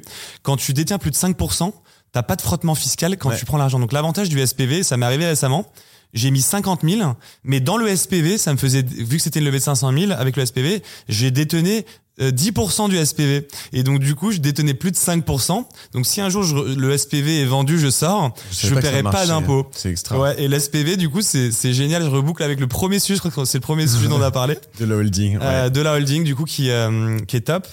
Euh, bah écoute, génial, on a, on a bien fait le tour, on a vu un peu tous tes sujets, euh, enfin tout- toutes tes activités. Tu vois, t'as des. Ouais. Alors l'autre conseil sur le podcast qui est sympa, moi Ouais. j'essaie d'avoir mes. Par quoi faut finir Ouais, d'avoir mes. C'est toujours un peu brut la fin, non Ouais, et en fait moi j'ai moi j'ai mon ordi, j'ai mon non, j'ai mon ordi, j'arrive pas à les finir mes mes mes, Ouais. mes trucs. D'ailleurs certains me disent mais arrête de dire c'est la dernière question parce que Ah oui, demi-heure après ça m'est déjà arrivé encore. ça, 20 minutes, ouais, c'est la dernière, Et c'est là. En fait, j'ai quand même une liste de questions de la fin. Tu vois, moi je vais demander euh, un livre à me recommander. Oui, j'ai vu que je tu vais te demander euh, où est-ce qu'on te suit sur les réseaux sociaux. Ouais, ça, je le fais aussi. Je vais te demander, euh, euh, tu vois, qu'est-ce que tu dirais à Andrea qui a, qui a tel âge, etc. En fait, c'est juste, bon, c'est des rendez-vous. Tu crées des rendez-vous à la fin que les gens viennent souvent aller chercher à la fin parce qu'ils se disent, je veux, voilà. Alors figure-toi que ce que je voulais faire moi, c'était demander à l'invité de me partager sa musique préférée et du coup que ça finisse un peu en son, ça veut dire que j'enlève Ah, le son, il n'y a cool. plus que la musique pendant 5 minutes. Et le problème, c'est que sur. YouTube, t'as les droits d'auteur et tu peux pas avoir Même ça. Alors ailleurs, le concept, le ouais, par- Ouais. même sur les, les plateformes genre En fait- euh, Spotify et tout. Enfin, En fait, tu finis par, tu, si tu laissais ça en ligne dans 2, 3 ans, 5 ans, tu finirais par te faire gauler. Ok, ils vireront ok, ok. tous tes podcasts vois, en mettant que t'as fait un copyright infringement. pas. Mais en tout cas, bon, cet épisode, je pense que je vais le sortir en premier parce que pour moi, c'est une œuvre d'art. Les caméras qui crament, toi qui m'aides, euh, un peu le stress parce que c'est le début et d'inviter le numéro 1, tu vois, dans, dans le domaine, c'est, c'est énorme, même si bon, on se connaît maintenant depuis plus de 5 ans et que Ouais. euh, je te considère. Euh, merci du coup bah, de, de d'être rendu disponible. Où est-ce que j'allais dire où est-ce que les gens peuvent te trouver, te suivre alors que je pense que mon audience te connaît beaucoup. Il y a 90% Je de gens pas. qui me suivent qui doivent te connaître. Mais où est-ce qu'ils peuvent te, te trouver euh, aujourd'hui? Et si euh, quelqu'un veut vendre sa boîte, tiens, c'était peut-être ça le sujet. Comment il fait? Est-ce qu'il peut aller sur Alvo directement? Ouais, faut aller sur Alvo. Voilà. Faut, faut- D'abord, faut- où est-ce qu'on peut trouver aujourd'hui? C'est- sur, market. sur, moi- sur LinkedIn. euh, sur moi, pour moi, ouais. LinkedIn, euh, Instagram, j'ai, j'ai- LinkedIn. voilà, on peut t'envoyer euh, un message directement auquel ouais, tu répondras peut-être pas parce que t'en pas reçois 100 par jour. Ouais, mais et c'est euh, pas de la mauvaise volonté. Non, il y, y a une adresse euh, euh, Génération du Turcel sur laquelle on reçoit, on est pas mal à recevoir les messages, on essaye de les traiter. Ça doit être euh, contact@gdy.fr. Ok. Je les vois, c'est tous ces messages, je les vois. Euh, Moi, je t'ai jamais euh, envoyé de message pour passer sur Génération de Self. J'ai attendu 5 C'est ans vrai. et ça m'a démangé. Je te voyais, ça me et faisait toujours plaisir de te voir. Et j'avais toujours un moment donné, je vais lui demander. Et je me suis dit, mais en même temps, ça Non, marche pas comme pas, ça. Non, faut ça faut pas non, ça. marche pas comme ça. S'il veut m'inviter, il m'invitera. Exactement. Et la vie est bien faite parce que si je t'avais demandé et que peut-être t'avais cédé, mais j'ai l'impression que Non, ça n'aurait pas été pas, le cas. non. Je sais que tu cèdes pas. Mais si ça avait été le cas il y a trois ans, et ben j'aurais pas du tout eu cette qualité de contenu. Et, euh, et du coup, j'ai mais- bien fait d'attendre. Mais voilà, je voulais faire la petite En fait, blague. Euh, on, c'est- a- on se faisait des déj, on parlait business. et genre, t'avais juste Génération Do It Yourself et moi, j'étais juste entrepreneur, tu vois. Il y a des, il y a des, euh, il y a des, il y a une, une journaliste qui m'a dit, Aude Baron, euh, la rédac chef d'Eurosport, qui m'a dit, euh, tu dois jamais laisser, c'est comme chez toi un podcast, c'est chez toi. Tu vois quelqu'un. Moi, c'est vraiment vient- chez moi, là. Oui, mais quelqu'un qui vient. Moi, c'est chez moi, en qui Il vient dans mon appartement. Imagine, il je ouvre me la balade en Quel- caleçon parfois il, ici. il- il frappe, il, quelqu'un, cette personne ouvre la porte, frappe, met le pied dans la porte et dit, je veux rentrer. Tu dis non. C'est pareil. C'est exactement pareil. Tu laisses rentrer. C'est toi Ça qui te gêne encore aujourd'hui quand on, il y a un- tu sens que quelqu'un veut mettre un pied dans la porte? Ça gêne un peu. prennent- Je sens que ça gêne un peu. T'aimes pas trop le, il y a un fait, truc. j'ai envie que ça vienne de moi. Alors c'est Ouais. difficile parce que à peux la pas fois, empêcher les gens d'avoir faim et d'y aller en mode sales, Non, en mode euh, mais il faut- on veut se faire connaître, on y va, tu vois, il aussi en tant à- qu'entrepreneur. il faut réussir à monter dans les radars. Et, et tu Oui, mais on vois, est audacieux en tant qu'entrepreneur, on Ouais, tente notre mais- chance, tu vois, on va te contacter. c'est toujours bizarre parce que c'est comme dans la presse, t'as envie d'être visible, donc faut être visible de ma part, faut remonter dans mes radars. Souvent, ça se fait ça. par des recos de personnes. Euh, Oui. Il y a des gens qui ont une grosse cred autour de moi qui me disent tu devrais l'inviter. Donc s'ils me le disent, à chaque fois qu'ils me le disent, je fais un bon épisode, donc euh, je les écoute. Il y en a, ils m'envoient des gens parce que c'est soit leur meilleur pote, soit parce qu'ils ont un gros invest chez eux et donc Ouais. euh, je les écoute moins. Hmm. Euh, tu vois T'as déjà eu le cas d'un, d'un ami en commun que t'as eu dans une soirée où, qui- où ça s'est demandé, tu t'es senti vraiment mal à l'aise ou pas? Genre un, un proche ou c'est délicat quoi tu vois ouais, parce que ouais. tu peux rendre service en vrai soit ça te penser 2 3 heures de ton temps mais après ça, ça peut tuer ta ligne édito Non, mais ça tue ta ligne ça édito. tue Tu ta ligne pas édito. service. Moi, je, Non, je rends ne pas rends service, pas non et puis celui Je qui, vends pas veut forcer du coup c'est pas cool parce qu'il tue ton projet quoi Non, mais ouais, je rends pas service. Je... Il y a des choses que je tente qui, qui tombent un peu à plat. Je sors quand même l'épisode parce que j'ai pris les trois heures de temps de la personne, mais ça m'arrive, tu vois. Euh, des épisodes que j'aime moins. Il y a des épisodes que j'aime moins et que mes auditeurs adorent. Bon, euh, c'est comme ça. Mais euh, tu, fais. tu, aujourd'hui tu touches beaucoup de monde Euh, c'est un sujet qui m'intéresse parce que plus tu touches de monde plus euh, tu peux avoir des gens qui vont pas t'apprécier. Euh, tu vas avoir des haters ce qu'on appelle. Est-ce que aujourd'hui ta communauté de haters grandit ou finalement ce qui se passe c'est l'inverse? Plus tu grandis plus tu finis par fédérer un peu les gens au fur et à mesure que tu finis par sortir un épisode qui leur plaît. C'est quoi l'effet? Plus plus t'es connu plus t'as de haters ou c'est l'inverse?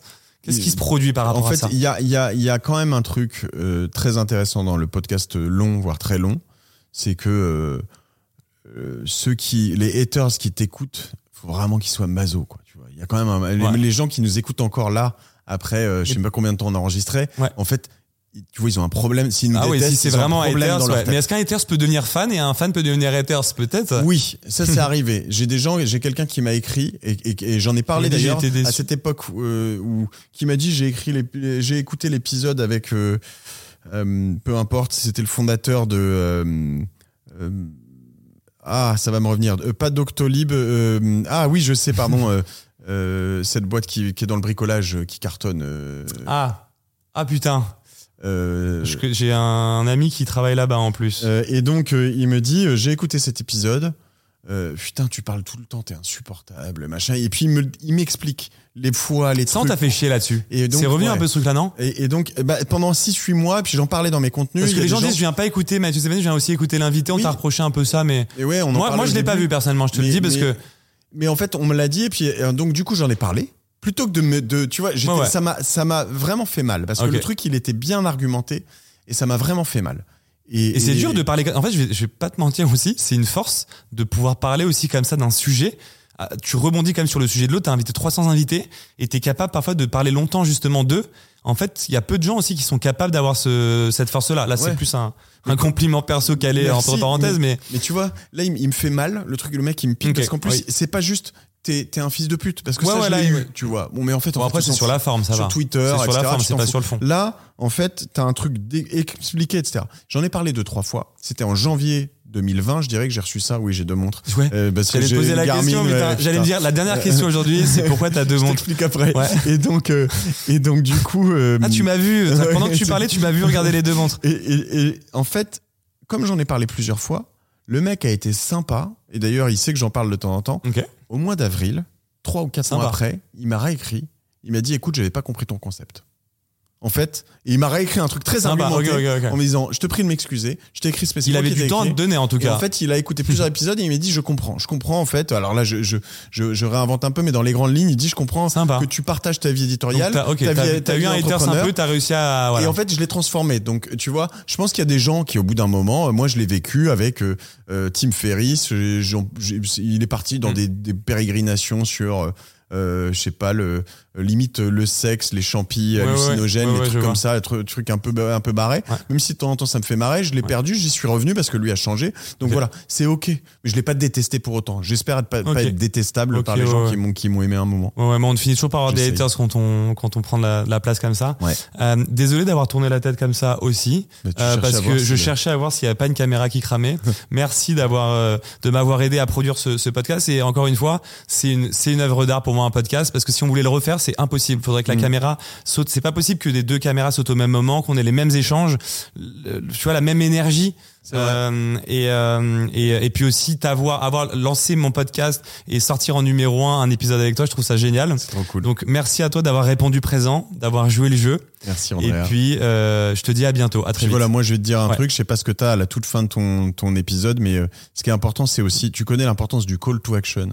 Euh, et donc à la fin des épisodes, Hmm. euh, moi je pense que j'ai deux secrets euh, qui font que Hmm. quand les gens sont arrivés aussi loin de l'épisode, Ouais. au bout, en fait, quand Ouais. ils l'ont fini, il y a deux choses qu'ils peuvent faire pour toi. Ouais. C'est un, s'abonner parce que s'ils sont pas encore Est-ce abonnés. que les gens le font vraiment ça quand tu leur demandes? Oui? Bah, si tu leur rappelles, là, si, Ouais. là, je te garantis qu'il y a bien euh, au moins 2, 3, 4. Si vous Ok, l'avez fait, d'accord. dites, dites-le. Si, vous, Ah ouais, si après ce que je viens de dire, vous êtes abonné, Ouais, allez à- ouais. voilà, abonnez-vous. Et c'est important de faire ça, ouais. Parce qu'en fait, euh, les gens ils se disent ah bah c'était bien puis ils s'abonnent pas. Donc ils, ils vont jamais ils être notifiés sur le prochain épisode. Donc ça ça va de soi euh, par, par moment, il y a des moments où tu le fais Super pas. intéressant. Donc un, abonnez-vous Ouais. et deux, euh, encore plus important, il y a probablement une ou deux personnes auxquelles vous pensez qui à qui à qui vous pensez là maintenant C'est génial, qui on pourraient être déjà dit. par cet Ouais. épisode.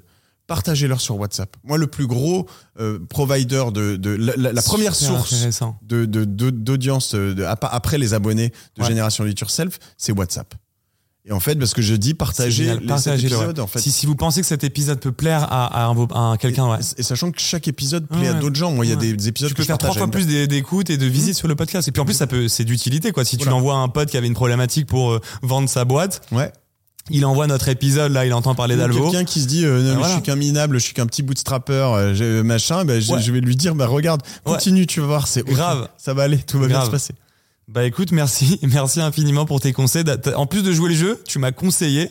Et t'as vu, j'étais preneur de conseils aussi parce que je démarre et, et en, boot, en, en, en bon bootstrapper, je prends l'info des meilleurs. Et ben voilà. Voilà. Donc le, et le podcast, ça sert à ça. Tu montes en, en puissance et, euh, et, euh, et je pense que ce podcast, tu vois, va m'aider aussi à être meilleur dans, dans les prochains, à tous les niveaux. Donc voilà, encore merci et, euh, et à bientôt. À plus, salut Andrea. À plus.